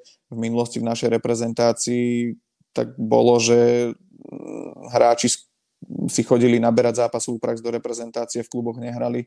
Toto Francesco Calcona teda tvrdí, že tak nebude a sám som teda zvedavý, či to aj dodrží a aká bude vlastne novembrová nominácia, či pôjde ďalej po tej línii, že bude chcieť vidieť viacerých hráčov, alebo, alebo teda to spadne znova do toho, že, že budeme mať nejakú, nejakých 25 hráčov, ktorí sa tam v reprezentácii budú toči, točiť, odhliadnúť do toho, či v klube hrávajú alebo nehrávajú. Čiže ja napriek tým prvým dvom zápasom, po ktorých si samozrejme Francesco Calcona už vypočul všemožné názory o tom, aký je to eskimák od e, pána Borbeliho a podobne, tak e, ja by som mu dal určite čas. Sám som zvedavý, ťažisková bude tá kvalifikácia, na ktorú on podpísal zmluvu. Uh, bude záležať aj od toho, akú skupinu nám vlastne vyžrebujú v nedelu a potom sa uvidí. No, ťažko je teraz predikovať, či on bude úspešný alebo neúspešný ako si povedal, on hlavný tréner nikdy nebol, ale na druhej strane spolupracoval s Lucianom Spaletým, spolupracoval s Mauriciom Sarím a nebol to nejaký ten asistent trénera, ktorý vám len roznáša kužele po ihrisku a rozdáva vesty. Eh, on mal na starosti prakticky celú defenzívu SSC Neapol, čiže mm, je to určite odborník, odporučil ho Marek Hamšík na základe mm, vlastne svojej skúsenosti Čiže nemyslím si, že on by odporúčal niekoho, kom by nebol presvedčený, že by tej slovenskej futbalovej reprezentácii dokázal pomôcť, ale hovorím, v nejakom dlhodobom horizonte mm, musíme byť pripravení na kvalifikáciu. To aj keď nám tie novembrové zápasy nevídu, ale je treba, aby ten tréner našiel nejakú tú kostru, novú kostru svojho mužstva, o ktorú sa bude môcť oprieť. Myslíš, že oni dva spolu mají takový vztah, že by se třeba výhledově mohl stát Marek Hamšík eh, třeba i pravou rukou Francesca Calzone? Marek Hamšík zatiaľ ešte stále aktívne hráva v Trabzonspore, čiže, čiže zatiaľ asi v krátkodobom horizonte to nečakám. V tom no, dlhodobejšom by ma to až tak neprekvapilo, ono sa dokonca ešte objavovali hlasy, že keď teda Francesco Calcona prišiel, že by mohol Mareka Hamšíka zlomiť na to, aby sa do reprezentácie ešte načas vrátil, čo sa teda ale nepodarilo, ale neprekvapilo by ma to, ak by uh, po konci kariéry nejak, nejaká tá spolupráca medzi nimi prišla, ale zase na druhej strane je otázne, ako dlho ešte Marek Hamšík bude hrať a je otázne, ako dlho bude Francesco na tréner slovenskej reprezentácie, keďže on má teda zmluvu na rok a pol. Čiže uvidíme, no ale poviem tak, že osvedčil sa nám tento, tento systém a tento postup v hokeji, kde teda taktiež bývalý úspešný reprezentant Miroslav Šatan odporúčil trénera reprezentácie Craiga Mm, z vlastnej skúsenosti, čiže je to taká paralela teraz s futbalom a určite by sme boli všetci veľmi rádi, keby to vypálilo podobne ako s Craigom Ramsey v hokeji. Zaznamenal jsem tady dotaz, zda víš, s kým se slovenská reprezentace vlastně utká eh, v podzimních přátelácích, jestli už to bylo tedy zveřejněno. Uh, úprimne zabudol som, kto tam mal byť ten druhý súper. Uh, neviem, či nie náhodou Norsko, ale nie som si úplne istý a nie z normy sme hrali prednedávno. Ma, no, nie som si úplne istý, ale teda jeden e, zápas by sme mali hrať doma na Cihelnom poli v Bratislave a to by teda podľa informácií, ktoré zatiaľ ešte neboli oficiálne potvrdené, ale hovorí sa teda, že by sme mali hrať z Chile na Cihelnom poli v novembri. Abychom to dneska nějak eh, zakončili, když eh, se ptám eh, kluku u nás ve Football Focus podcastu na typy, tak se zeptám i tebe. Zajímá mě, kdo podle tebe bude mm, podzimním půlmistrem, zda to bude Slovan Bratislava a s tím souvisí, s tímto klubem souvisí je ještě jeden můj tip, nebo spíš otázka na tip, jak vidíš to čtvrteční utkání Belasích ve Švýcarsku v rámci konferenční ligy? Tak najskôr poviem, že si myslím, že Slován si tú pozíciu SNL majstra uhájí. Naozaj na Slovensku nemajú momentálne konkurenciu, čo sa týka šírky kádra, rozpočtu a možností, ktoré oni majú, pretože v tejto sezóne sa tam hovorilo o tom, že by sa malo pracovať na úrovni nejakých tých 12 miliónov, pričom ten ich najbližší prenasledovateľ v tabuľke, keď sa pozrieme, je Trnava, ktorá pracuje tak s tretinou tohto rozpočtu, čiže ten rozdiel je tam naozaj obrovitánsky. No a čo sa tej konferenčnej ligy týka, tak e, je to taký paradox, že Slovan Bratislava v tejto sezóne to predvádzal vlastne už v predkolách e, s odretými ušami postup cez Dynamo Batumi, ale potom napríklad výborný zápas v Budapešti s Ferencvárošom, vynikajúci dvojzápas s Olympiakosom, kde teda prišlo smolné vypadnutie až na penalty A potom zase trápenie s Mostarom, zase trápenie so Žalgirisom či Pionikom. Čiže ono sa tak ukazuje, že ten Slovan má kvalitu, ale ja som to raz písal na Twitteri, že Slovan Bratislava má jednu fantastickú vlastnosť a on sa dokáže prispôsobiť hre akéhokoľvek súpera, s ktorým sa stretne. Teraz dokonca v slovenskom pohári hrali proti piatoligovému branču a vyhrali 2-0. Čiže tam by človek čakal, že ich prevalcujú, že im naložia 10 a vyhrali teda 2-0, takže si zo mňa teda, nie že zo mňa si robili srandu, ale písali chalani teda, že ja som vtedy to porovnanie písal, že Slován sa dokáže prispôsobiť každému od sú až po Liptovský Mikuláš, tak si robili srandu, že to teda Slován posunul ešte na, na ďalší level a prispôsobil sa dokonca aj Branču. Čiže v tomto nejako si myslím, že Slovan bude pokračovať a že čím kvalitnejší super proti nemu stojí, tým kvalitnejší je výkon Slovana Bratislava. Takže ja Nehovorím, že nad Bazíleom vyhrajú, ale očakávam, že to bude, že to bude dobrý výkon zo strany Belasích a že ho minimálne potrápia. A paradoxne mm, možno im verím v domácom prostredí proti Bazileu aj viac, ako som im veril v Jerevane s Pivníkom. Tak jo, e, to byl Andrej Zvolenský. Andrej, díky moc e, za tvůj čas a za tvé komentáře a názory. Já velmi pěkně děkuji opět za pozvání. Já Andrejovi taky děkuji, že si našel čas. A samozřejmě všem taky děkuji, co to s námi vydrželi až do tohle bodu. Vy ste jediný podcast, ktorý je dlhší jak ten náš, čo máme, my bavme sa o lige, lebo tam nám tiež píšu, že prečo to má hodinu 40, tak já si vždy spomeniem na vás. Hele, my doteďka s poslední dobou jsme to drželi kolem té hodiny a půl, ale jak přijde Slovensko, tak to vždycky přejeme. Ale to je potřeba, hele, musíme tomu Slovensku dát lidi taky víc. A ať, ať já i vím. Přesně Ďakujem tak. za pozvání.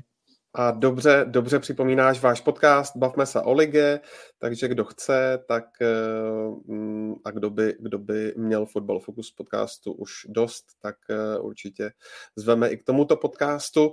No a my se na vás s Pavlem a s dalšími hosty budeme těšit zase příští pondělí, kdy se eh, možná nebo určitě ohlédneme za pohárovými zápasy všech tří celků, jak Eh, v eh, konferenční lize, tak i lize mistrů. Je to tak, Pájo?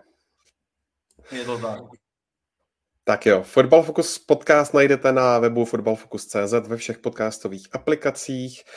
Nás eh, všechny tři, ale i samozřejmě kluky, jak Michala Kvasnicu, tak i Petra Nerada najdete na Twitteru a budeme se na vás těšit zase příště. Tak ahoj.